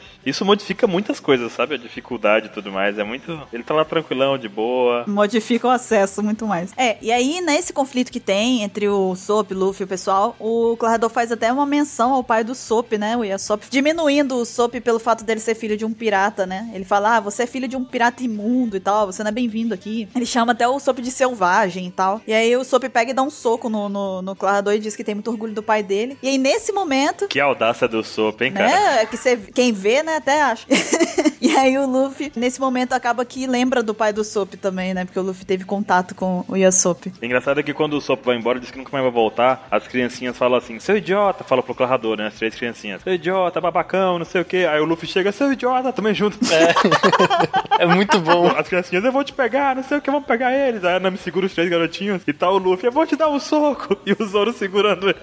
Tendo a mesma reação dos moleques. Não, é muito engraçado, cara. Vai mostrando a, a idade mental, né? né? Aham. É, e aí depois que eles vão pra fora da mansão, aí o, o Clarador conta algumas mentiras pra Kaia, né? Como ele já contava várias, né? Ele faz parecer que o Sop é uma pior companhia do que ele realmente é e tudo mais. A gente vê também, mais pra frente, o Django aparecendo pra Nami e pro Zoro e os três menininhos também, né? É, O Django já faz a primeira aparição dele. Eu não sei, ele, ele já chega a tentar hipnotizar eles, já, né? Que aí ele dorme. É, O meninozinho fala assim, mostra um truque pra gente, mostra um truque pra gente. Aí ele, um, dois, três, Django, os meninozinhos dormem e ele também. Não, não, calma, calma. Você esqueceu das coisas que o Oda gosta de fazer. Ah, você é você é um cara esquisito, eu não sou esquisito. Ah, eu sou um hipnotizador. Então mostra um truque de hipnotizar pra gente. Quem você pensa que eu sou chegar assim do nada e fazer um truque pra vocês? Tá bom, eu vou fazer. E aí os dois dormem e ele tá com o braço levantado ainda, né? Com, com o negócio. Ele dorme com o braço pra cima, com o pêndulo. Com o braço duro. Nisso, o Luffy, eles falam que o Luffy foi. no- Geralmente, quando acontece isso, o Sop vai ver o mar. E o Sop vai ver o mar, e a gente vê também na página do mangá, onomatopeias, tipo, o som das ondas. O Sop- O Sop fica ali realmente contemplando o oceano, sabe? Uhum. Isso que eu achei muito legal. E, e o Luffy vai lá encontrar ele, só que o Luffy demora um pouco, aparentemente. É, mas ele vai pra eles conversarem sobre o pai dele, né? Sobre o Yasop. Exatamente, sobre Yasop. E aí ele fala sobre o Yasop que conheceu ele junto com o bando do Shanks, que ele era um ótimo atirador. Aí o Sop fica, meu Deus, o que? O Shanks? Ele é muito conhecido. É, é legal que ele não, ele não se toca de primeira que é, tá no bando do Shanks, né? Depois que ele fica surpresão. É, depois que ele fica louco. O quê? tá no bando do Shanks. É, aí fica os dois quietos, assim. Ele o quê? Vira o quê? E tem um flashback muito legal do, do Yasop com o Luffy, que o Yasop tá bêbado, tá bebendo no bar. Aí ele fala assim: Eu tenho um filho também, ele, eu, eu queria muito ver ele, mas é, o chamado pirar. Aí o Luffy fala assim: Eu já sei essa história. Ele falou: Cale a boca e escute de novo. é muito bom, velho. E é legal, você repara nessa que ele tá falando, tipo, não importa quantas vezes eu falei, ouça o quanto eu falar. Tipo, ele tá tentando colocar o- a caneca na cabeça do Luffy, vocês estão vendo? Sim. Mas aí quando o Luffy tá lá contando essa história com o Sop, eles percebem que o Clarador tá lá embaixo falando com o Django. E eles falam logo bem alto assim: "Ah, vamos matar aquela Kaia e tal". Aí o Django fala o início do plano deles completo, que é hipnotizar a Kaia e fazer ele escrever uma carta. Cara, isso é meio burro, né? Aquela coisa de vilão pateta, né, que conta o plano bem alto. O Django é meio bobão já, a gente já sabia. É, também ali a gente escuta eles falando sobre. O, o Django chama o Clarador de Kuro ali. né? É verdade, chama de Kuro. Aí o, o Clarador, o Kuro, né, no caso lá, ele chega e, e fala: Não, é, não me chama assim, porque o Kuro morreu há três anos. Nos Fala até que ele foi capturado pelo Morgan, e que foi executado pela Marinha e tal. Inclusive, uma observação legal que, pra quem não sabe, quem destruiu a mandíbula do Morgan foi o Kuro. Foi o Kuro. Vai ter um flashbackzinho só pra esse, só pra ele, só pro Morgan ser feliz. É, exatamente. Ó, Você dando um spoiler pra daqui a alguns minutos. É verdade, olha aí. Ah, nem vou gravar mais, parei. Ah, não, vou, vou pegar Pokémon. Valeu aí pra vocês, tchau. Não, gente, volta, sejam meus amigos. O Kuro é um pirata covarde porque ele não quer ser, ele quer ser pirata, mas ele não quer que a marinha vá atrás dele. Cara, ele é o, é o péssimo pirata. Ele tá no nível de ser tão bosta que ele é pior que o Don Krieg. Porque o Don Krieg ainda quer é pirata, tem uma tripulação gigante, tentou ir na grande rota, tomou um couro. O cara que quer ser pirata, ele tem que ser- pegar o, o ônus de ser pirata, né? Quer ser perseguido, quer sofrer desse tipo de perseguição da marinha e tudo mais. O Kuro não, ele quer ser pirata, mas ele não, cansei. Tá querendo ser pirata, mas não quer navegar, porque ele ficou na- em, em terra firme. Não quer ser perseguido pela marinha, não quer porra. E aí? Porra. Vai fazer o que então? Quer ser só bandidinho. Uma coisa dessa conversa eu achei legal, porque o, o, o Kuro, vou chamar ele de Kuro agora, deixar o Clarador de lado, tá? Ou eu deixo- eu chamo de Clarador enquanto ele é Clarador. Chama de clarador enquanto ele é clarador. Tá, então o Clarador Kuro é.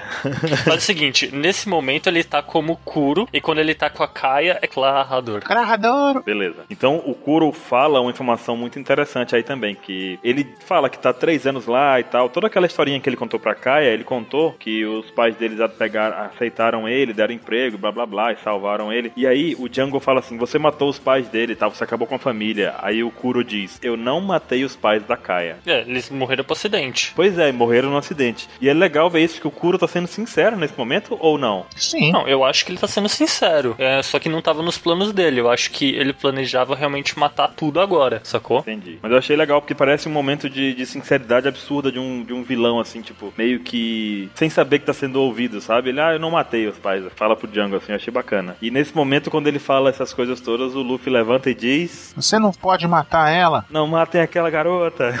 Tipo, a cara do Sop, tipo, porra, meu. Aí vocês escutaram alguma coisa, o Zop não fala nada. Aí ele, eu escutei tudo. Aí o Zop. "Ugh." Aí o Django até hipnotiza o Luffy, né? e teoricamente o Luffy quebra o pescoço, né? O Kuro manda o Django acabar com eles, né? Aí, tipo, ele faz o 1, 2, 3 Django aí. É, aí o Luffy cai e o Sop foge. Só que aí, tipo, o Glador pega e fala: Ah, dá, deixa pra lá, que o cara é mentiroso, ninguém vai levar ele a sério na ilha, né? é, continuo com o plano do jeito que eu combinei. E é legal, tipo, nesse trecho, ele vai lembrando de tudo que aconteceu e pensando que a vila tá em perigo. Ele vai lembrando da, da discussão que teve com a Kai, o que ela falou e tudo mais. E ele passa pelo bando, né? Pelo, pela Nami, pelo Zoro e pelos piratas do Sop e passa direto. E, o, e a galera estranha isso que aconteceu. E quando o Sop chega na cidade, ele faz exatamente o que fez quando a gente conheceu ele. Ele sai gritando que é, pessoal, os piratas estão vindo, isso é terrível, blá blá blá blá blá blá blá blá blá. E o pessoal até, tipo, nesse ponto, eles falam, pô, de novo? Segunda vez no dia? É, segunda vez no dia, e a galera vai pra cima dele realmente puta, entendeu? Ninguém acredita, igual o curador falou, né? O Kuro falou, e a galera chega até a agredir ele praticamente. Não funciona, né? Ele tentou a- alertar a galera, mas ninguém acreditou. É aquele velho conto, né, cara? Quem, quem mente muito na hora precisa, não vai, ninguém vai acreditar, né? Exato. Depois disso, a gente vê também que a Kaia comprou um óculos novo pro Kuro, ou pro Clarrador, porque ah, no dia seguinte faria três anos que o Clarrador estaria na mansão cuidando de tudo lá, né? Desde, desde que tudo, desde que ele apareceu na mansão pra trabalhar lá. E ela comprou um óculos pra ele. Que coisa fofa essa Kaia, não? Foi comprar um óculos escondida dele. Fofo foi o que ele fez com o óculos. foi bem fofo mesmo. Pois é. Inclusive, depois disso, o Sop corre pra avisar a Kaia. E aí, quando ele vai avisar a Kaia, é que a coisa mais louca que eu lembro desse capítulo acontece. A Kaia não acredita nele, porque primeiro o Clarrador fez todo aquele jogo sujo nela também. Não é tão sujo. Ela- ele não falou tanta mentira assim. O Sop realmente era badeneiro, mentiroso, filho de um pirata. Tem toda aquela coisa toda. Ele não mentiu, ele só fez com que ela se afaste. Ele mesmo disse, né? Eu quero que você se afaste dele e tudo mais, tudo mais. E a Kaia não acredita. Nisso, o Sop gritando pra ela sair de lá urgente, os seguranças aparecem. E aí acontece um negócio louco que o Sop é segurado por um segurança e ele combate os caras com um estilingue. Só que no meio do negócio, um deles puxa uma arma e atira. Não é o Mary que atira? Não, não. Não, não é o Mary que atira, é um dos seguranças atira. O Mary, nesse momento, ele já tinha apanhado do Kuro. Não. Porque quando a Kaia dá o óculos de presente pro Clarrador, é o Mary que entrega o óculos pra ele. É, mas é, ainda não aconteceu, é da- mais tarde. Então, mas aí ele ainda não entregou. A cena é seguida. O Mary entregou o óculos pra Kaia, dizendo, ó, Yojo Fustama, sei lá como eles chamam aí, aqui tá seu ó- o óculos que você encomendou da outra cidade. Aí, tipo, em seguida que acontece isso que você deu spoiler. Então, mas no anime, quem atira é o Mary. É o Mary? Ela, ele pega a Caia pelo braço, não vamos embora, não importa se você não acredita em mim, amanhã você vai ver a verdade. Aí vem os três segurança lá, ele derrota os três com o estilingue, o Mary fica desesperado e, e pega um revólver e tenta atirar nele. Aí pega de raspão no braço dele. É, o Mary atira depois, mas o segurança saca a arma pro Sop e também atira, não? Não, no anime não tem, não tem no anime. No anime tem o tapa? Tem. Tem, tem, tá. E depois que ele derrota os três segurança lá e, e tenta puxar ela de novo na marra, ela pega e dá um tapa nele. É o tiro do Mary que deixa os braços do Sop sangrando. Mas o Sop enfrentou dois seguranças armados, cara. Isso foi. né, Até esse momento eu não botava fé nele, sabe? Ah, mas peraí, chegou a atirar sim. Eu tô vendo aqui agora. Atira, ele atira. Depois do tapa, ele atirou pelas costas, cara. Enquanto o Sop corria. É, caraca, meu. Não, ele, ele ia acertar em cheio só. A Caia que se põe na frente, aí ele desvia o tiro e acerta no braço dele. Eu achei um pouco agressiva essa abordagem dos seguranças, né? Não, é que assim, cara, é de se assustar porque o Sop ele tava agressivo, ele tava descontrolado. A gente entende o lado do Sop porque ele tava desse jeito, ele queria proteger alguém especial pra ele, mas você tem que ver o lado do, do Mary, ele não sabe o que tava acontecendo. O Sop ele ele já é infame na vila por mentir. Aí chega o moleque todo É. agressivo, querendo pegar a garota e levar embora, tu vai fazer o quê? Deixar ele levar? Ele tava sequestraram ela, né? Manda bala, né, cara? Não manda bala, mas porra, eu entendo. Você tá dizendo é isso. tipo, eu entendo porque eles ficaram putos. Os seguranças tentaram segurar, não conseguiram, puxaram a arma pra tirar. E o Mary não puxou, não. O Mary atirou logo. E aí, logo depois disso, tem a cena que o Kuro chega já mais à noite na mansão. O Mary tá arrumando o lustre, um negócio assim. Aí eles estão conversando. Tá aí na, na mesa aí o presente da senhorita, deixou pra você, não sei o que, faz três anos, né? Não sei o quê. Aí o Kata abre, vê que é o óculos, aí fica assim, aí ele joga no chão e dá um pisão em cima, quebra o óculos, a caixinha, tudo. Eu, Mary, mas por que, que você fez isso? Ele, ah, porque eu não suporto ela, que não sei o que. Aí ele começa a contar tudo os planos dele. "Ah, O que, que você tá dizendo? Aí ele vai, usa a luvinha com as garras lá e dá- retalha o, o Mary e deixa o Mary largado, sangrando no chão. E, mas antes disso, a gente tem que lembrar que quando o Sop correu da, da mansão, ele encontrou o bando, o Luffy, o Zoro e a Nami, contou tudo e o pessoal, tipo, mandou os garotos embora pra casa. Não, não, não, não. Na real, o Ruffy contou pro Zoro e pra Nami e pros três meninos o que aconteceu, entendeu? Aí quando o Sop chegou lá, os meninos falaram: Ah, a gente já tá sabendo de tudo, vamos revidar, não sei o que, não sei o que lá. Aí o Sop, ele lembra de tudo, né? Esse negócio e fala: Ah, não, foi uma mentira minha, eu que inventei tudo isso, e esconde o braço ferido. Ele faz os meninos acreditarem que foi, fez tudo parte de uma mentira dele. Pra, tipo, proteger, né? gente? É, e tanto que depois os moleques ficam chateados com ele. Ele, ah, você sempre mentiu pra, pra ajudar as pessoas, pra ajudar a Kaia, não sei o que. Agora você tá mentindo pra iludir todo mundo. Isso é uma coisa ruim. A gente não... Vamos embora. Eu vou embora. É, eles vão embora bravos os três. E aí a tripulação decide ajudar eles, e é engraçado assim, o Sop pergunta o que vocês vão fazer, aí o Zoro diz cortar, aí o Luffy diz esticar, aí o Nami diz roubar, aí ele diz se esconder. Aí todo mundo, os três agarram ele, começa a chacoalhar ele, tudo que é lado. Ele falou, você tem que lutar também. Uma coisa também que é, acontece, não é da história exatamente, mas acontece nesse volume, é a partir desse volume que começa o SBS. Sim. É uma coisa legal também, a partir do, do volume 4, o SBS começa, foi durante a saga do Kuro. Já tava acontecendo as, as histórias de capa ou ainda não? Ainda não. Eram capas aleatórias ainda. Ah, é, era aquelas tematizadazinhas, é verdade. Isso, é só o SBS mesmo que começou. E aí mostra o plano deles, porque ao amanhecer começa tudo. Só que o plano deles é um pouco trapalhões. Botar óleo na ladeira, né? Os piratas não vão conseguir subir. A gente sabe no que que deu. É o plano do Cebolinha pra roubar o. É o plano do coiote pra pegar o papaléguas, né? É também perfeito. É um plano infalível. E o engraçado é que descobre assim: ah, o quê? Estamos ouvindo eles vindo de outra entrada. Aí o Luffy fala, o Sop fala, você vai chegar lá em 3 minutos, fica do do outro lado aqui. E o, e o Luffy diz, eu vou chegar lá em 20 segundos. Falou o Flash, né, cara? O Luffy, corre pro norte, disseram. Nunca chegou. E a Nami fala pro Zoro assim, ó, cuidado pra vocês não escorregarem e não vá pro plano. De repente a Nami tá lá rolando no óleo. É, não, é legal que você percebe, pelo menos no anime ficou bem evidente isso daí. Eles estão conversando, aí você vê a Nami andando, ela vai andando pro lado do óleo sem perceber, vai afastando assim, conversando. Vai descendo, né? E ela não tá nem vendo, ela vai andando de costas, vai afastando, afastando, afastando. Aí o Luffy sai disparada correndo, ela dá outro passo. Aí quando ela dá o outro passo, ela pisa no óleo, escorrega, ela segura na calça do Zoro. Assim. Ela pisa no Zoro, cara. Ele, não, mas eu vou cair junto. Aí começa a arrastar o Zoro. Ela pisa em cima do Zoro, usa ele de escada e escapa, e só que joga o Zoro lá embaixo. É, é muito bom. Aí O Zoro, eu vou matar essa mulher. Mas é legal porque a motivação dela de fazer isso, né? Porque lá por onde eles estão invadindo é onde o barco dela tá, o do chapéu de palha, tão ancorado e tá o tesouro dela. Aí o que que, tipo, essa cena é muito engraçada. Que ela, ah, é minha chance. Aí ela derruba o Zoro e grita quando passa ele, ah, meu tesouro tá em perigo, desculpa, obrigado, Zoro.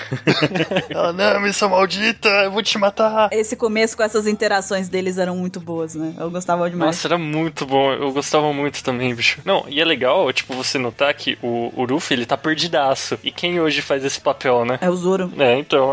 Então, mas o Zoro ele só conseguiu chegar lá porque ele trombou com o Luffy. Aí os dois conseguiram achar o caminho. Senão é- ele também tava indo, quando ele conseguiu subir, ele tava indo sem rumo. Aí acabou que os dois se encontraram e acharam o caminho certo. uhum. É, e o Sop é o primeiro a chegar, né? É o Sop chega sozinho, né? É, ele chega, cadê todo mundo? Aquele cara não falou que ia chegar super rápido. Aí até o, o Django pega e tenta hipnotizar ele, só que aí a Nami chega e dá uma porrada no Sop, né? Pra poder o, o Django não conseguir. Aí ela chega e fala, vou te ajudar aqui, pera aí, e quase mata ele. Aí começa a saga do Zop levar pancada na cabeça, né? Não, mas o, o motivo dela bater nele, na minha opinião, não foi nem pra, tipo, desviar a atenção dele. Sim, foi por causa que o Zop resolveu dar o tesouro como barganha. Exatamente. Mas acabou ajudando, né, no meio disso. Podem levar o tesouro, foi isso? É, ele falou: Ah, esse tesouro que tá aí nesse barco é meu para vocês, você tem, tem que levar, s- sair da vila, né? O Django fala: Ah, mas a gente pode levar o tesouro e mesmo assim invadir a vila. Ele: Uh, é mesmo? Tem uma história de amigo meu, cara, que é muito boa. Ele. ele tinha. um- ele- Não, vou contar não.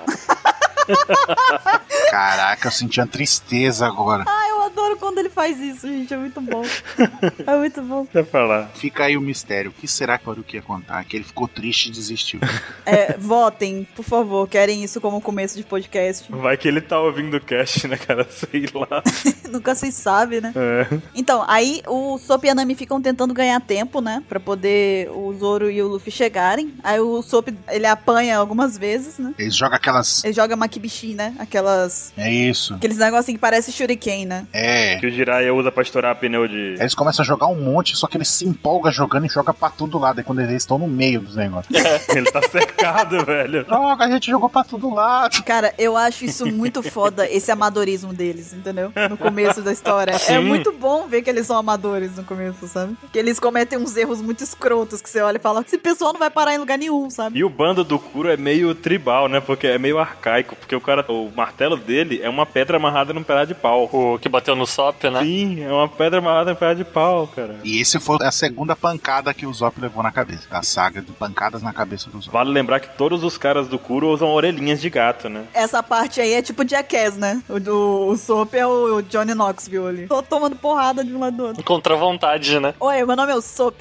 Está começando mais um Jackass. Aí ele começa a apanhar. Sim, aí o, o Luffy e o Zoro chegam, só que aí o Django hipnotiza o Luffy de novo. E aí, o- só que dessa vez o efeito é meio, dif- é meio esquisito, que o Luffy fica meio louco, né? Dá a louca nele. Não, então, consegue subir lá, passar pelos preguinhos lá, pelos negocinhos no chão. Aí dá essa pancada na cabeça dos Zop, só fica largado lá no chão. Aí, do nada, quando os caras passam pela Nami, foda-se a Nami, e vão pra cidade, do nada explode, e todo mundo sai voando, cai lá perto do barco de novo. Aí quando eles olham, é o Luffy e o Zoro, putaço. Por que, que você não me falou que direção era o norte? Eu entendo muito isso, cara. É muito difícil. Aí o Zoro, Nami, você vai me pagar pra me usar de escada, que não sei o que. Eles estão putos entre eles mesmos. É isso que mostra, cara. É, eles estão cagando pra situação, sabe? O que, que tá acontecendo? Aí o Django fica, what the fuck, tá ligado? Que esses caras tão brigando. Aí ele, aí ele faz o que a, que a Bururu acabou de falar. Ele hipnotiza a própria tripulação pros caras ficar forte e se recuperar do, do ferimento. Só que aí pega o Luffy, né? É, aí o Luffy fica o- olhando assim. E o Zoro Luffy? Luffy? Aí o Luffy. "Ah!" Fica louco, sai correndo. Aí os caras começam a quebrar o chão, quebrar a montanha, dando um soco. Aí o Luffy. "Ah!" Ele arranca a carranca do navio, Deixa cara. eu perguntar uma coisa. Foi a primeira vez que o Luffy usou o Gatling Gun? Foi. Eu acho que foi sim. É, Nesse 30 foi a primeira vez que o o Luffy usou. Será que veio dessa. Ou ele já tinha? Acho que ele já tinha. Já tinha, porque meio que ele tava num um berserk ali, não ia inventar o negócio. É, ele não ia conseguir inventar. E eu acho muito bonita essa página dele usando o Gatling Gun, cara. É muito legal. Parece que ele tem mil braços, né, cara? Literalmente. A gente pode olhar também no, no Databook Red pra ver. Deixa que a galera que tá ouvindo responde. Não, mas é porque tem no Red mesmo. Ele tá longe. Ah, não, não tá não. Tá aqui. Não, tá sim, tá longe. Eita, Galvão Bueno. Perdeu, ganhou, ganhou, perdeu. Perdeu, ganhou. Kevich, vai perder, vai ganhar, vai perder, vai ganhar, perdeu! Ganhou! E o Luffy literalmente faz o que a Bururu disse: agarra a carranca, cara. Por que, que ele fez aquilo? Ele arranca a carranca do negócio, ele tá insano, cara. Ali é a quilha, não é? Não, ele pegou a- um pedaço da quilha com a carranca. Ele puxou a carranca e a quilha junto. Que loucura, velho. Ele tava muito louco, cara. Pô, Ele vai bater nos caras com a carranca, com o pedaço da Kira. O Django, não, ele vai matar a gente. Aí faz o Luffy dormir. Aí desmaia lá dormindo. Aí a carranca cai, cai e acerta os caras do mesmo jeito, tá ligado? Não adiantou nada. Sabe aquele gif que é assim, cara? Vou pegar esse filho da puta e tacar nesse outro filho da puta, sabe? Aham. Parece que o Luffy tá fazendo isso. Vou usar este filho da puta pra poder tacar naquele outro filho da puta. Foi mais ou menos isso mesmo. E aí, enquanto isso, a Kai acorda lá na mansão, né? De um pesadelo, aí ela encontra o Mary, que tá desacordado lá, tá ferido, no chão lá da mansão. E aí o Mary conta, né? Diz que o Sop tava certo e que, tipo, quem, que o culpado de tudo era o Clarador e tal. Fala que ele era uma farsa. E, eu mesmo, e aí, né, a, a Kaia dali começa a se movimentar, né? Depois a gente vai ver que ela vai chegar lá, na, na luta. luta. Mas voltando pra luta, tem o Butch e o Shan que aparece, né? Os irmãos Niaban. Aqueles dois carinhas com, com as luvinhas de gato e tudo mais, né? E eles começam fingindo que eles são bobões, né? Medrosos. Eu vou dizer que eu queria ver o, Ka- o Kuro versus o Zoro, cara. Porque o Luffy tava dormindo. Ficou o Kuro de um lado e o Zoro do outro. Eu achei que fosse ter uma luta ali, sabe? Aí o Oda pegou o Shan e o Butch botou lá. Foi. Aí eu fiquei, puta. E aí o, o Shan até rouba, né? Duas espadas do Zoro. Deixa eu perguntar uma coisa. Esse negócio que entra o, o Shan e o Butch aí, tipo, vem os dois irmãos pra enfrentar o Zoro. Não foge um pouquinho daquilo que vocês falam do Oda só colocar um contra um? Pode, mas é porque o Zoro é foda, né? Os Mugiwaras não enfrentam dois Mugiwaras junto contra o inimigo. Ah, tá, beleza. Agora, inimigo sempre vem de, de passeada pra mostrar que os caras são maus, eles não estão nem aí pra luta justa. São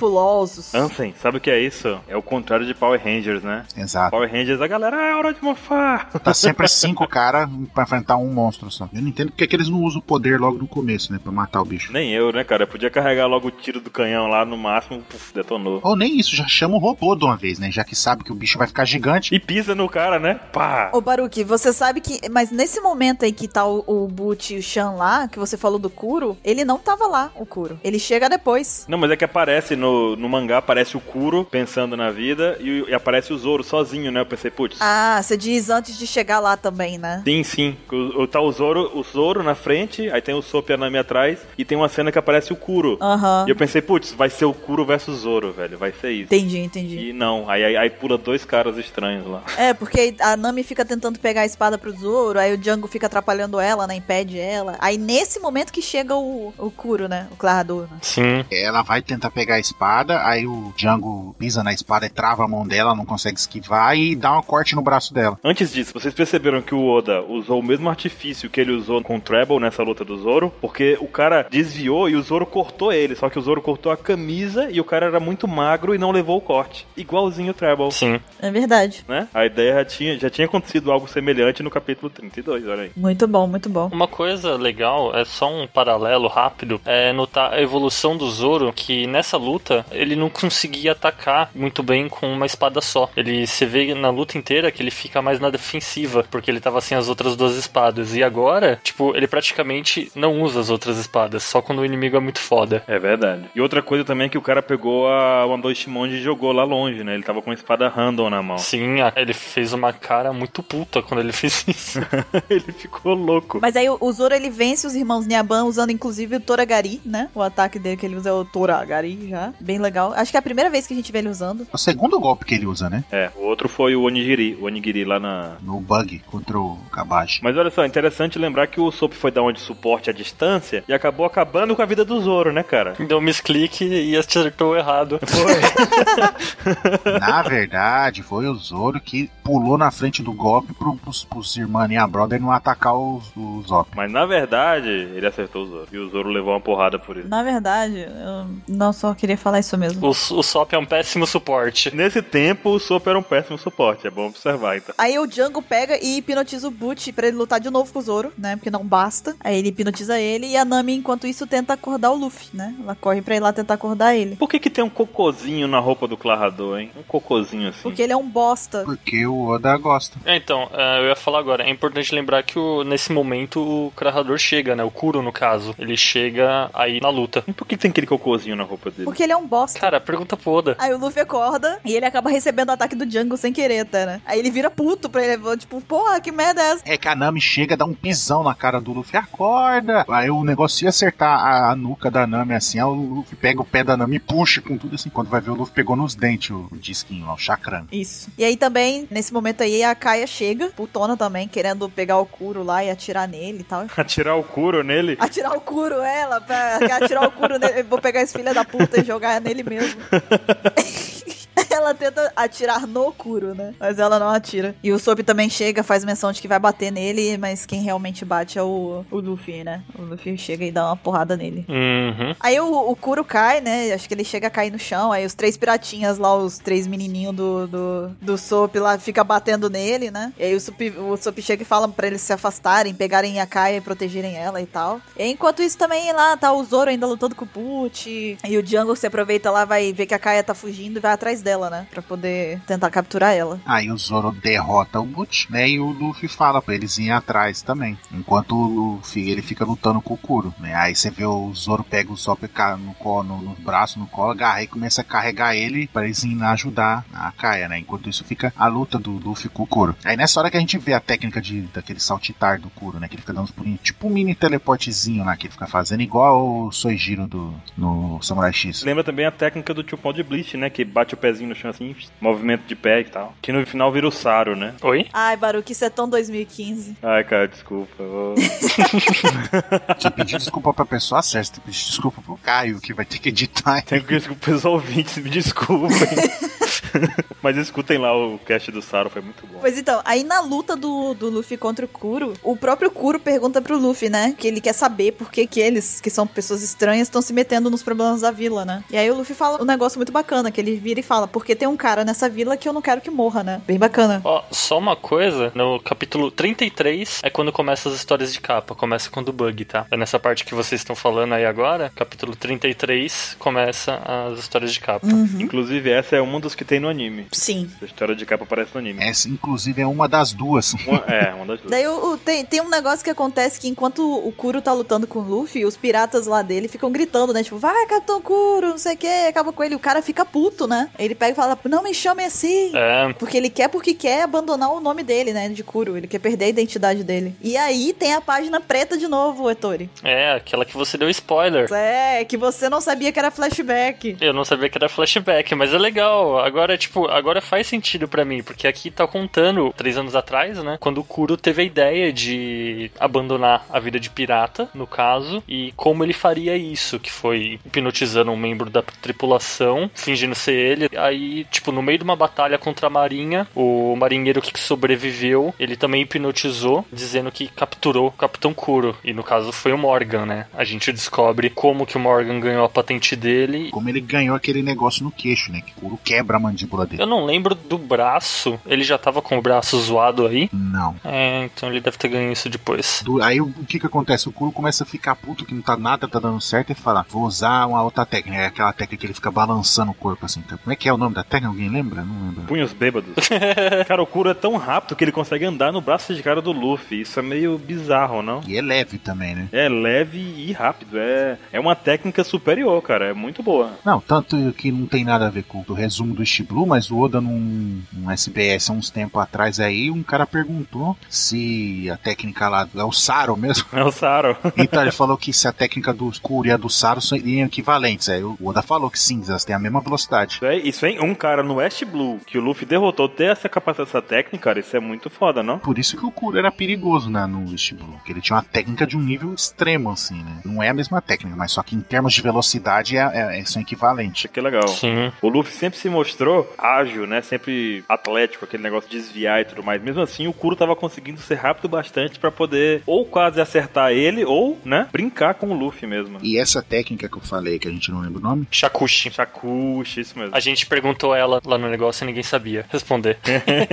mas não, mas essa é difícil. Não, essa era difícil, nem a gente tava lembrando aqui agora. Mas então, aí ele começa a usar e essa técnica, tipo, o Kuro, ele se move tão mais rápido que a técnica anterior lá dos pulinhos, que é equivalente ao Saro, o Soro, né? Vamos, vamos parar de fazer piada. Deixa esse 2015 pra lá, acabou já. Então, que essa técnica é tão mais rápida que, que a outra, que ele é equivalente ao Soro, que ele é tão rápido que ele não consegue meio que controlar onde ele vai bater. Então ele vai batendo pra todo lado, e onde pegar, pegou. Tanto que ele começa a acertar também a tripulação dele. E começa a quebrar pedra, o chão. Aí até a hora que acerta o Luffy, acerta outro lugar, nada a ver, vai acertando tudo que é lado. Porque ele não tem controle, assim, da tão rápido que ele tá, né? É provável que essa seja a diferença entre, entre essa técnica dele e o Soro, né? Porque o Soro o cara tem controle. Não, não. A, Sim. a outra, que é equivalente a essa, é acima da. Sim. Só que é tão rápido que ele não consegue controlar. Sim, uma coisa legal nesse, nessa luta, logo quando ele tá fazendo isso, tipo, ele tá fazendo o, o Shakushi aí, você vê que ele tá acertando todo mundo, aí você vai notando a, a cara que o Luffy vai fazendo, entendeu? Ele vai vendo os membros da tripulação do Kuro, todo mundo apavorado, pedindo pra ele, por favor, para, capitão, tá matando a gente, não sei, não sei, tipo, tudo isso, aí você vai vendo a reação do Luffy, tipo, tanto que chega uma hora que ele faz aquela cara clássica dele, que o, o olhão aberto, com o globo bem, tipo, pequenininho, e ele solta aquele grito, tipo, ah, apareça, o que você pensa que seus companheiros são. E nessa parte eu acho que é uma, uma coisa muito legal que o Oda, sei lá, eu posso estar viajando, mas o Oda colocou aí de propósito pra algumas sagas à frente, seguinte, que logo na sequência, tipo, nesse quadro, tem a Nami. Olha pro Luffy assim e, tipo, fala, Luffy, tipo, a gente sabe o porquê dela ter essa reação. E eu acho muito legal. Foi um, um gesto sutil do Oda colocar isso daí, que pra gente na época não fazia nenhum sentido. E depois a gente s- repara o porquê dela ficar surpresa dessa forma. É verdade, boa observação, Arthur. Isso é muito legal. É muito legal isso. É um detalhe que você não, não tem como você perceber, né? E o Luffy já dá aquele grito, né, cara? E a Nami já fica com aqueles olhões lá, tipo, Luffy, tipo, talvez aí ela tenha ganhado mais confiança ainda no Luffy, né? Foi, eu acho que foi, foi nesse momento que ela se tocou um pouquinho mais. Claro que teve na do Bug, né? Que ela viu isso, tipo. Deixar o tesouro, aquele negócio todo. né? também. Exatamente, ela viu a índole dele, mas nesse ponto ela viu, eu acho que, a importância do companheirismo, né, pro Luffy. Isso aí, na verdade, é uma coisa que eu não vou dar spoiler, eu Se prometo. controle, se controle, mulher. É, eu vou me controlar, vou me controlar. O 27 não tá aqui, aí você quer fazer, as- quer fazer a vez dele, né? Sou eu, sou eu. Então, é porque a gente tem que suprir a falta dele, né? Então, esse negócio com a Nami, e- desde a parte do bug, esse, esse momento que Tori muito bem observou aqui, tudo isso é muito legal se você volta agora, igual a gente tá fazendo, pra observar, porque você percebe que o Oda já tava trabalhando a própria Nami pra, os- pra saga dela, sabe? Pra, ela- é uma construção do vínculo dela com o Luffy, com o, o bando que era pequeno ainda ali, né? Tinham poucas pessoas ainda. E, tipo, como que isso vai mudando dentro dela, como ela vai trabalhando as ambições dela, porque antes a Nami não criava vínculo com piratas nem nada do tipo, né? Ela usava eles pra poder pegar o tesouro e tudo mais. Uhum. E aí aqui, o Oda já vai sutilmente quebrando isso pra preparar a gente pra saga dela. Isso é muito foda. É muito foda de voltar e observar, porque é um artifício de, de, de roteiro, de história muito inteligente da parte dele. Tem que ter um domínio muito grande da história. Estamos falando do capítulo 38, olha só. Uhum. Vamos, vamos chegar no Danami. Vamos chegar no Danami. Não dei spoiler, tô muito orgulhosa de mim. É muito legal isso, cara. Eu não tinha notado na época. Mas então, enquanto isso, os três garotinhos, cara, ele- eles demonstram muita bravura, porque eles estão lutando contra o Django. Tá- Estão sendo massacrados, né, cara? Mas estão lutando. É, eles estão tentando, né? Tipo, imagina esses garotinhos grandes, cara. Vai ser muito legal, não? São os piratas do SOP, né, cara? Nas histórias de capa conversa do mundo que mostra eles mais velho lá, você vê que eles meio que virou, entre aspas, né? Uns um meio que seguranças da Caia, né? Que tem um monte de cara querendo agarrar ela porque ela, tipo, virou médica, não sei o quê. Tudo, os caras tudo babando por cima delas, que ele fica afastando. E vocês sabem que, que é aquele ali que tem um cabelinho verde, o- é o Pimente, não é? É o Pim... Não. É o Pimente, eu acho. Não? É o Pimen, é o Pimen. é. Você sabe que ele no futuro, eh, quando ele crescer, ele, a gente já sabe que na verdade são foreshadowing, porque a gente sabe que ele vai virar o assassino de pânico, né? Porque a Jolly Roger que tem na camisa dele é, é o Ghostface, né? Assassino do... Do pânico. Então a gente já sabe que ele tá fadado a ser um serial killer. Um deles usa espada na, na coisa, qual é? Não é o de touca? Cenourinha? O que tapa o olho, não é? Porque tem mais essa, uma é cebolinha, cenourinha e pimentinha. Ah, são os três patetas, Um cara. deles usa espada e um dia será espadachim, olha aí. Ou não, né? Vai ter que fritar o Zoro, você diz? É. Ô, louco. Mas sim, continuando. Nossa, caramba, eles enfiam a pá na bunda do Django. É o quê, rapaz? É. o Django segura a Kaia, vai dar o golpe fatal nela com. Qual é o nome daquela arma, Ansem? Chaka? Chacrando. Chacrã, chacrã, desculpa. É mesmo? Com o chacrã, e os garotinhos pegam a pá, os três, e enfiam na bunda do Django. É mesmo? É no meio da bunda, literalmente, cara. Eu não lembrava disso, cara. Eu não lembrava disso. É tipo aquele ataque do Kakashi, não tem? No, no Naruto, do dedo lá na. Mil anos de dor, né? Mil anos de dor. É, só que versão pá. Cara, mas foi uma pá, Boru. Foi uma pá. Meu Deus, isso não pode ter sido uma coisa muito boa. Deve ter doído demais. Isso, o Zoro tá chegando. A gente vê a cara do Django ali, inclusive, né? É legal que o Django ele tá dando um pau ferrado nos garotos e a Kaia, tipo, em desespero, ela ameaça se matar pra proteger eles. Uhum, porque ela tinha que escrever a carta antes. Ah, pra acabar com tudo, né? Ela tem que assinar o negócio de herança lá. Exatamente. Aí ela fala: Ah, você precisa de mim, então eu vou me matar, entendeu? Tipo, ou para com os meninos ou eu me mato. Tanto que ela, ela chega a assinar depois, né? Honrando o que ela diz, o, o Django para de bater neles e a Kaia assina tudo, né? E aí ela dá um grito, né? Depois, né? Aí o, o Zop escuta. Aí fala, não, é ali. Aí eles vão pra direção certa. Aí nessa hora o Zoro larga o Zop no chão e sai correndo na frente. Só que, tipo, não- se mesmo o Zoro sendo rápido, você vê que não ia dar tempo de, né, dele chegar. E é legal que fica mostrando isso e intercalando com o Luffy. Que o Luffy, enquanto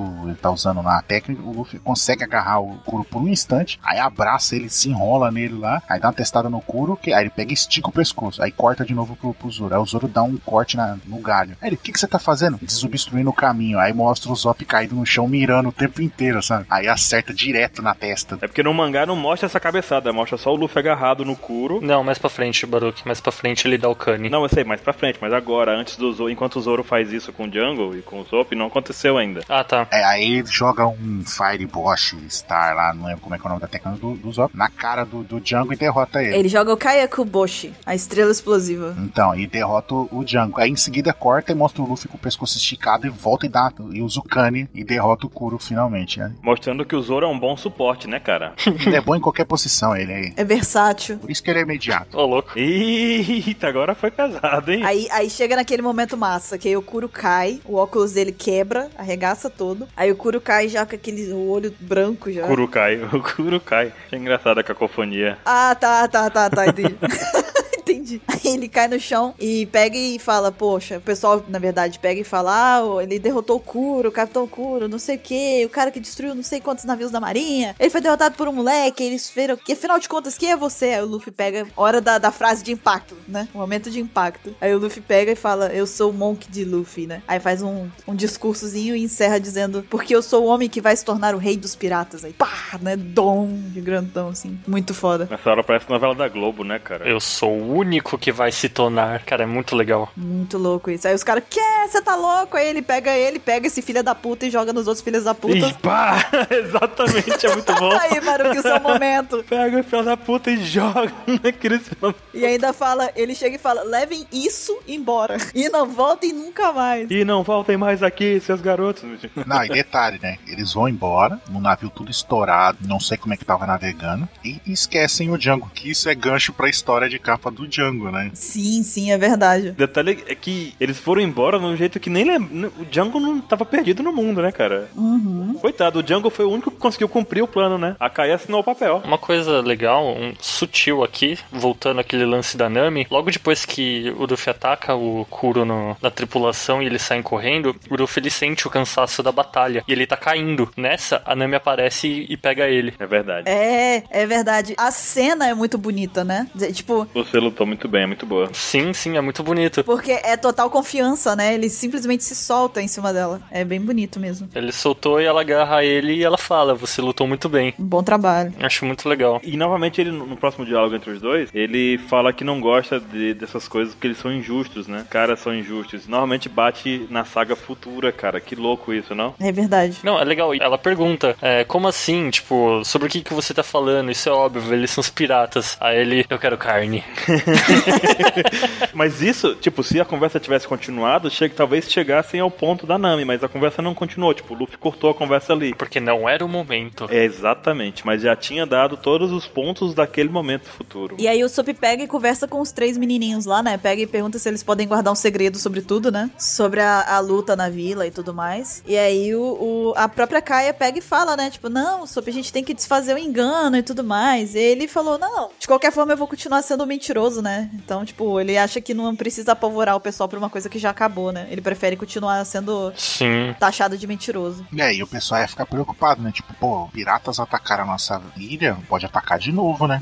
Ia mudar o clima da, ci- da ilha inteira, né? O pessoal ia ficar realmente preocupado com aquilo quando o Sop disse. Sim, é verdade. Isso, ninguém conta nada, hein? Aí é legal que, pelo menos no anime, né? Eu não tô lembrando agora como é que foi no manhã. Aí nessa hora que eles estão conversando, isso mostra a vila, né? Já tá de dia, assim, né? De manhãzinha, assim. Ah, sim, é muito bom isso aí. Aí mostra a menininha falando: Mamãe, o menino mentiroso, ele não vai passar falando que tem pirata, não? E a mãe olha assim: É mesmo, né? Estranho, não veio hoje. O que que será que aconteceu com ele, né? Ele mostra na casa do outro cara lá. Ele, ah, mas o, o, o Sop não vai passar falando que, que tem piratas hoje, não? É estranho. É, eu acho que ontem a gente exagerou tentando assustar ele pra ele parar de mentir, não sei o quê. É legal, tem gente que perde a hora. É, Não, então, eles têm assim um casal, dois velhinhas. O nome dele, inclusive, saiu no SBS, é Morning. E a esposa dele fala assim que ele tá na hora de trabalhar, porque na- no começo, do, quando aparece a primeira vez, ele fala assim: ah, o Sop passou correndo e gritando, tá na hora de trabalhar. Sop é o despertador dele, entendeu? É, pode crer. Ele, esse personagem tem até nome, no- o Oda deu um nome pra ele. Uhum. Muito bom, muito bom. E aí, continuando, tem o Sop conversa lá, né? Tá conversando com, com o pessoal, com o Luffy, a Nami e o Zoro. E, tipo, tem um momento cuticute, né? Que eles ficam conversando, pensam, ah, se não fosse por você, eu não teria conseguido. Aí eu, tá, para com isso, você também consegue. Tipo, se a gente não teria feito nada se você não tivesse ajudado. Enfim, é uma puxa, rasgação de seda grande. E aí o Sop diz que depois disso tudo ele decidiu uma coisa, né? A gente não sabe ainda. Na verdade, todo mundo sabe, mas enfim.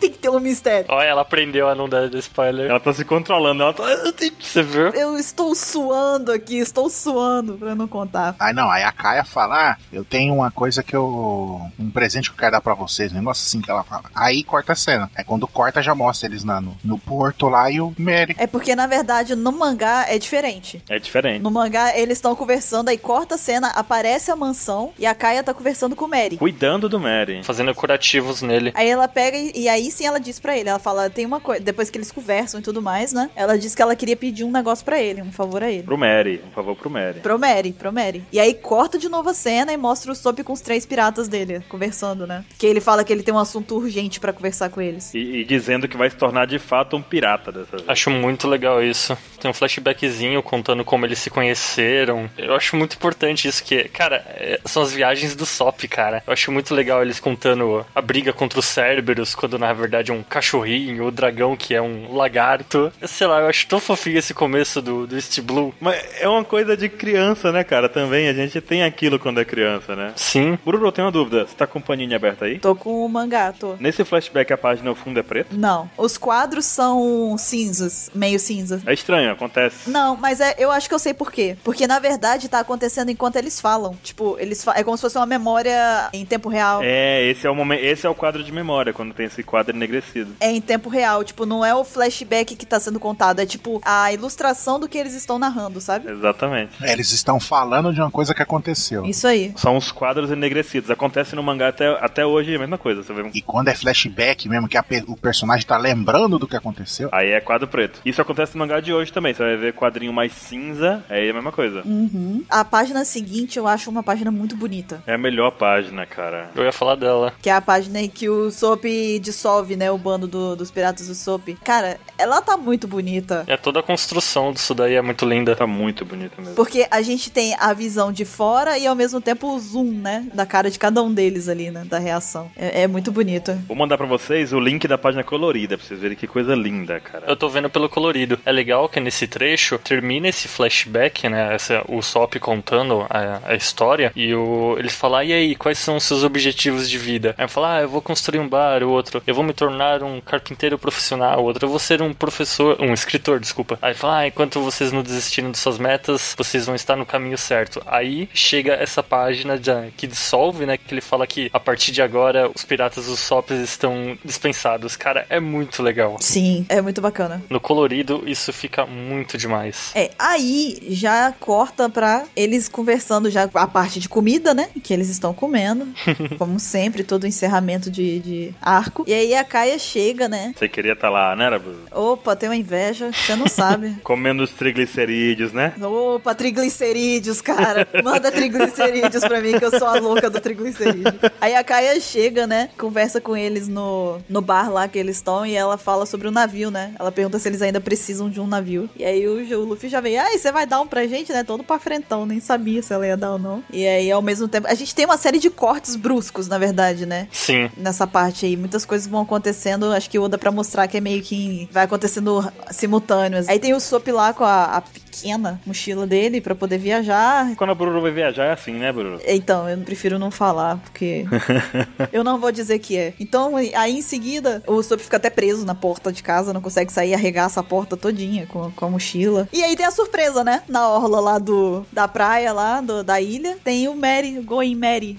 O Mary na frente do Goin Mary. E o Going Mary aparece, olha só. olha só, cara, muito legal. E ele tem bandeirinhas do Mary, vocês viram? isso? Ah, Olha, é verdade! Né? Cara, muito legal. Vocês estão com o colorido aberto aí? Tô. É o colorido oficial, versão da Suation. É, é legal que o Mary, ele é todo de madeira, ele não tem os detalhes em branco que tem na, no anime. Exatamente, verdade. Isso é divertido, cara. Tá bruto, né? Exatamente. Eu não sei se mais pra frente eles pintam, eu não lembro se no anime ele já vem. Vai mudar, no anime já é colorido já. O Ansem viu recentemente, é, preto- é colorido já, né? Aham. O mangá ele é preto e branco e até, e até as proporções são diferentes também, você tá vendo, Eturi? Sim, é legal que, tipo, todo mundo fica surpreso, né? Do barco, acha tudo bonitão, a Nami já acerta na hora ela fala, ah, uma caravela e tudo mais. Aí o, o Mary mesmo, ele vai explicar como que funciona a caravela, né? Ah, só que ele tá explicando pro Luffy. E, tipo, tá lá dando todas as coordenadas e o Luffy com aquela cara de, de dúvida, né? Aí a Nami, ele não entende nada. Explica pra mim. Aí o Luffy diz: ótimo, é um navio. É um ótimo navio. Aí tá bom, tá maravilha, é isso. Vai servir. Cara, é muito legal. E aí o, o Sop chega, né, Ansem? Como é que ele chega? Ele tava na casa dele, né? Como vocês tinham falado. Aí ele tenta sair da casa com a mochila pequena dele, né? Ele fica enroscado na porta. Aí ele começa a forçar, forçar até que estoura o batente da porta. Ele sai rolando com a mochila, vai rolando morro abaixo, vai rolando, rolando, rolando, rolando, até que ele chega na costa ali, vai, vai acertar o, o Mary, tá ligado? Aí o Luffy e o Zoro mete o pezão assim e para ele. Só que acerta o pé na cara do Zop.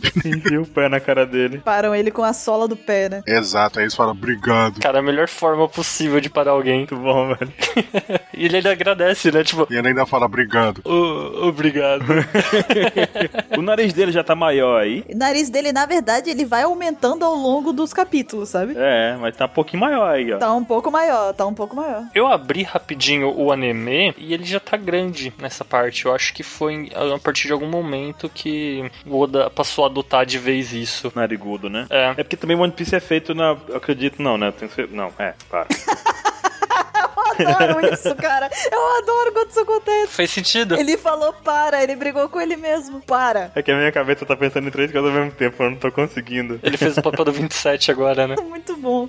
É porque o Oda trabalha muito com o feedback do público também, né? Hum, tá. Então, se o pessoal tava curtindo ou não, com certeza tinha alguém de olho na época e ele ficou sabendo, ah, pode fazer grande o nariz, ninguém. É verdade. Ah, mas ficou bem legal. E é nessa hora que ele fala, né, pra Kaia de vez que ele vai seguir caminho sozinho, né? Exatamente ele. Ah, eu vou me tornar um guerreiro do mar, não sei o quê. E você vai me impedir? Aí ela fala, não. Aí o Zop faz tipo uma carinha triste, assim. Ele, ah, isso é meio frustrante, que não sei o quê, né? Aí, mas tudo bem. Eu vou continuar, não sei o quê. Aí ele vai, tá, ele vai aprontar o o barquinho dele pra sair, aí o Luffy, né, fala, o que, que você tá fazendo? Ah, tô preparando pra ele. Para de falar besteira, falar loucura, sobe logo no navio. Aí ele, hã? É, você já é o nosso, nosso amigo, já é nosso companheiro, já. Pode subir. Aí ele dá um pulão assim, beleza, então eu sou o capitão. Na verdade é o Zoro, né? O Zoro que fala, ah, para de tagarelar e entra logo no navio, né? uhum. Aí o Luffy diz, "Ué, você- você já era tripulação, né? Você é nosso, nosso companheiro. Daí que ele faz isso que Ansem falou. Ele chega e fala, ah, então tá bom, então eu espero que eu seja o capitão. Ah, se enxerga, cara. E o Luffy grita ainda, "Ah, eu sou o capitão, cara, tá louco?" Sai fora. Ó, gente, eu preciso dizer, eu li essas duas páginas, no caso, no mangá, né? Agora inteira, e, cara, é muito legal isso. Você vê o close do, no rosto do, do Sop, né? Sim. E, tipo, eu fiquei emocionado agora falar que foi muito bonito esse trecho, cara. É muito bom, cara. E a gente vê a Kaia e o Mary só observando aquilo tudo ali, sabe? Uhum. E depois disso a gente vê que tem mais gente observando eles ali de longe. É, então é. Os três chorando ali com cara de meio tristes, né? Com a partida, ao mesmo tempo felizes porque o Sopo tá, vir... tá seguindo o sonho dele também, né? É. E aí o legal é que na parte deles três termina em aberto, né? O Pimente ele vira pros dois, pros outros dois e fala: "Ah, eu estive pensando". Aí eles: "No quê?". Aí corta, sabe? É, muito bom. Uhum. Fica num negócio assim, tipo, tem mais coisa, sabe? E agora tem um diálogo entre o Mary e a Kaia que é muito bom. Que a Kaia fala assim, mentira é difícil, não é? Aí o Mary fala assim, você tá falando do Clarrador? Porque o Clarrador mentiu durante três anos pra, pra cidade inteira. O Sopo também mentia, mas o- os dois eram mentirosos, na verdade, entendeu? Talvez essa seja a moral dessa coisa toda, porque o Sopo mentia, mas ele tinha um motivo dele. O Clarrador mentia por um motivo que a gente descobriu. O do Sopo a gente ainda não sabe. Vai descobrir agora, né? É interessante isso. O Mary conta pra Kaia. É, esse é o ponto interessante, porque os dois eram mentirosos. A conversa caminha pra poder contar um pouco do flashback do, do Soap, né? A gente vai entrando na história do Soap, que é desde pequenininho ele gritava, né? Ah, os piratas chegaram, os piratas chegaram. E aí a- mostra uma mulher deitada na cama, visivelmente passando mal. E aí o, o Soap chega com os olhos lacrimejados, né? Marejados pra falar: Ah, o papai veio buscar a gente, mãe, e tal, não sei o quê. Esse era o motivo dele de, se- de ele falar que os piratas estavam chegando. Os piratas chegaram. Isso é muito bonito, né? Quando a gente descobre assim, é meio que um. A gente fica falando, pô, a gente fica pensando a... o arco todo, fica, pô, que... mas que cara es- esquisito, né? Pô, que tosqueira ficar contando mentira toda hora. O navio do papai chegou. É, cara. Toma isso na sua cara, assim. E vai levar a gente pro mar, junto com ele. Putz, cara, é sensacional, velho. Pois é. E aí a mãe do Sop pega, né, a mulher que a gente descobre que é a mãe dele e fala: ah, para de dizer bobeira, seu pai não vai voltar e tal, né? Ela ainda fala que tá doente. Isso, né? Ela, ela não, não faz um discurso muito esperançoso sobre a melhora dela, né? Aí o Zop fala, né? Outra das coisas que ele que se torna verdade. Né?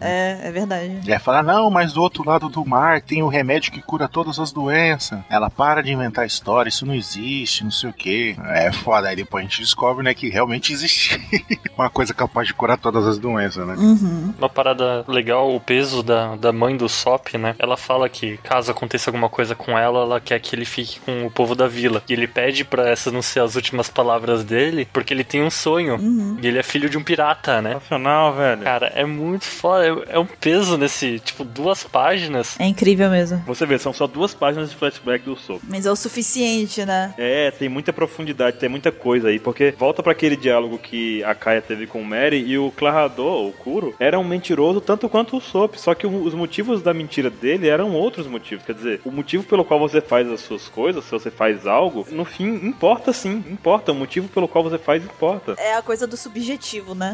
Exatamente. Tipo, é muito subjetivo. Não quer dizer que porque o cara tá mentindo, obrigatoriamente ele é uma pessoa ruim. Exatamente isso, exatamente isso. Isso é muito incrível, muito incrível, cara. O Oda é foda. E aí encerra, né, a conversa deles dois, da, da Kai e do Mary, e volta pro, pro navio, onde eles estão fazendo um brinde. Cara, é muito legal. É, antes, antes, antes. Ela ainda pega e fala com, com o Mary. Fala assim: Ah, na verdade, eu queria impedir que o Zop fosse, mas eu não queria estragar o sonho dele, não sei por isso que eu menti também. Ela fala que mentiu também, tá ligado? É, é verdade. É. É verdade. Pra poder uma coisa boa acontecesse com o Zop, né? Aí o Mary, tipo, fica olhando assim, tudo, né? Feliz, assim, é muito legal. Aí corta pra essa parte do navio. É verdade. Eles estão comemorando o novo companheiro, né? Deles. Que na verdade a gente s- depois vai acabar vendo que são dois novos companheiros aí, né? Que é o Goin Mary e o Sop. É verdade, olha aí. Sim, Não era um só, eram dois. muito boa. E é legal como encerra, né, esse, esse arco da, da Vila do Sop, vocês viram? Sensacional, velho. Os três.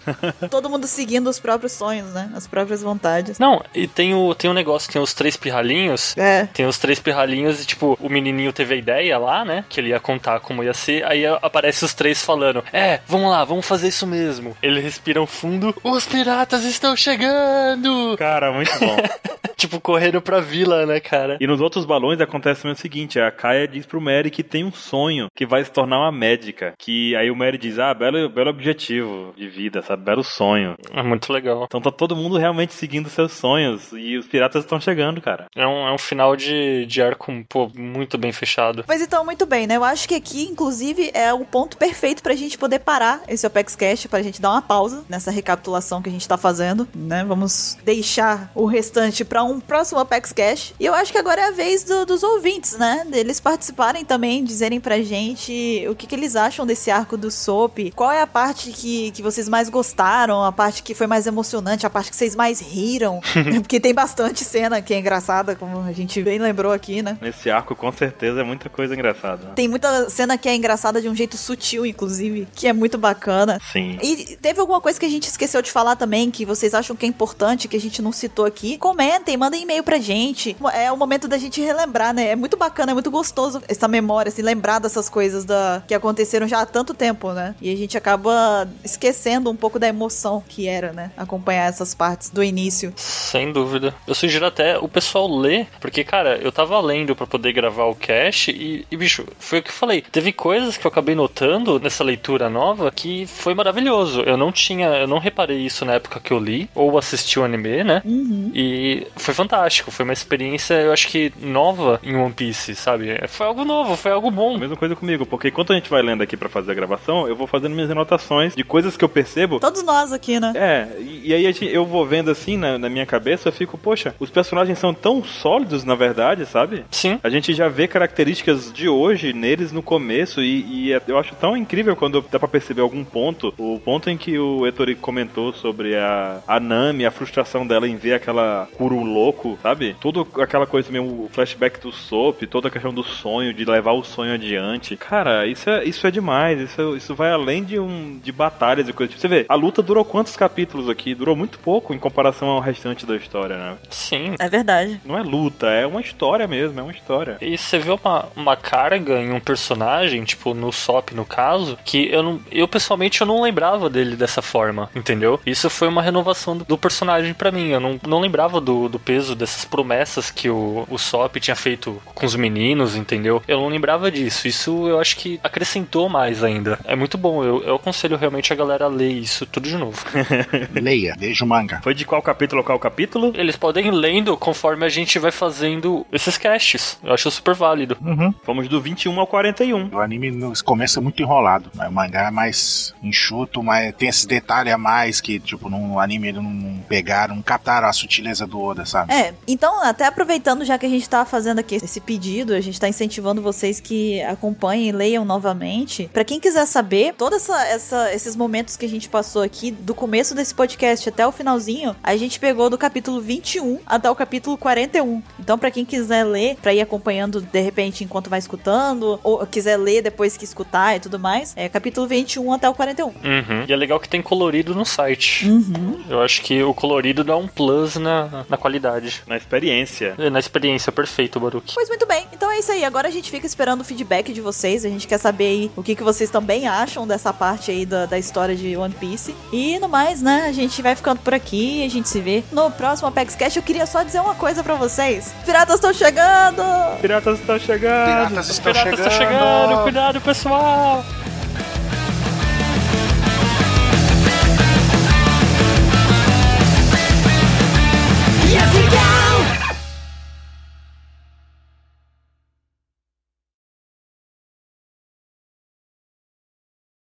Só uma coisinha. Hum. Que agora no final do podcast, eu abri o, o joguinho do Pokémon e ele bugou meu GPS. E aí ele andou 100 metros que eu precisava pra chocar um ovo. Veio o quê? Eu queria só dizer pra vocês que eu ganhei um Abra, tá? Ê, quer dizer que sua batida não valeu a pena. Então, o meu acidente de bicicleta podia ter sido evitado, entendeu? Eu estou muito triste com isso. Muito bom. Viu só? Maravilha. Isso é a vida te trolando. Isso é karma. Pra você aprender, tá vendo? Não na bicicleta. Pra andar a pé. Karma é uma senhorazinha muito, muito ranzinza, sabe?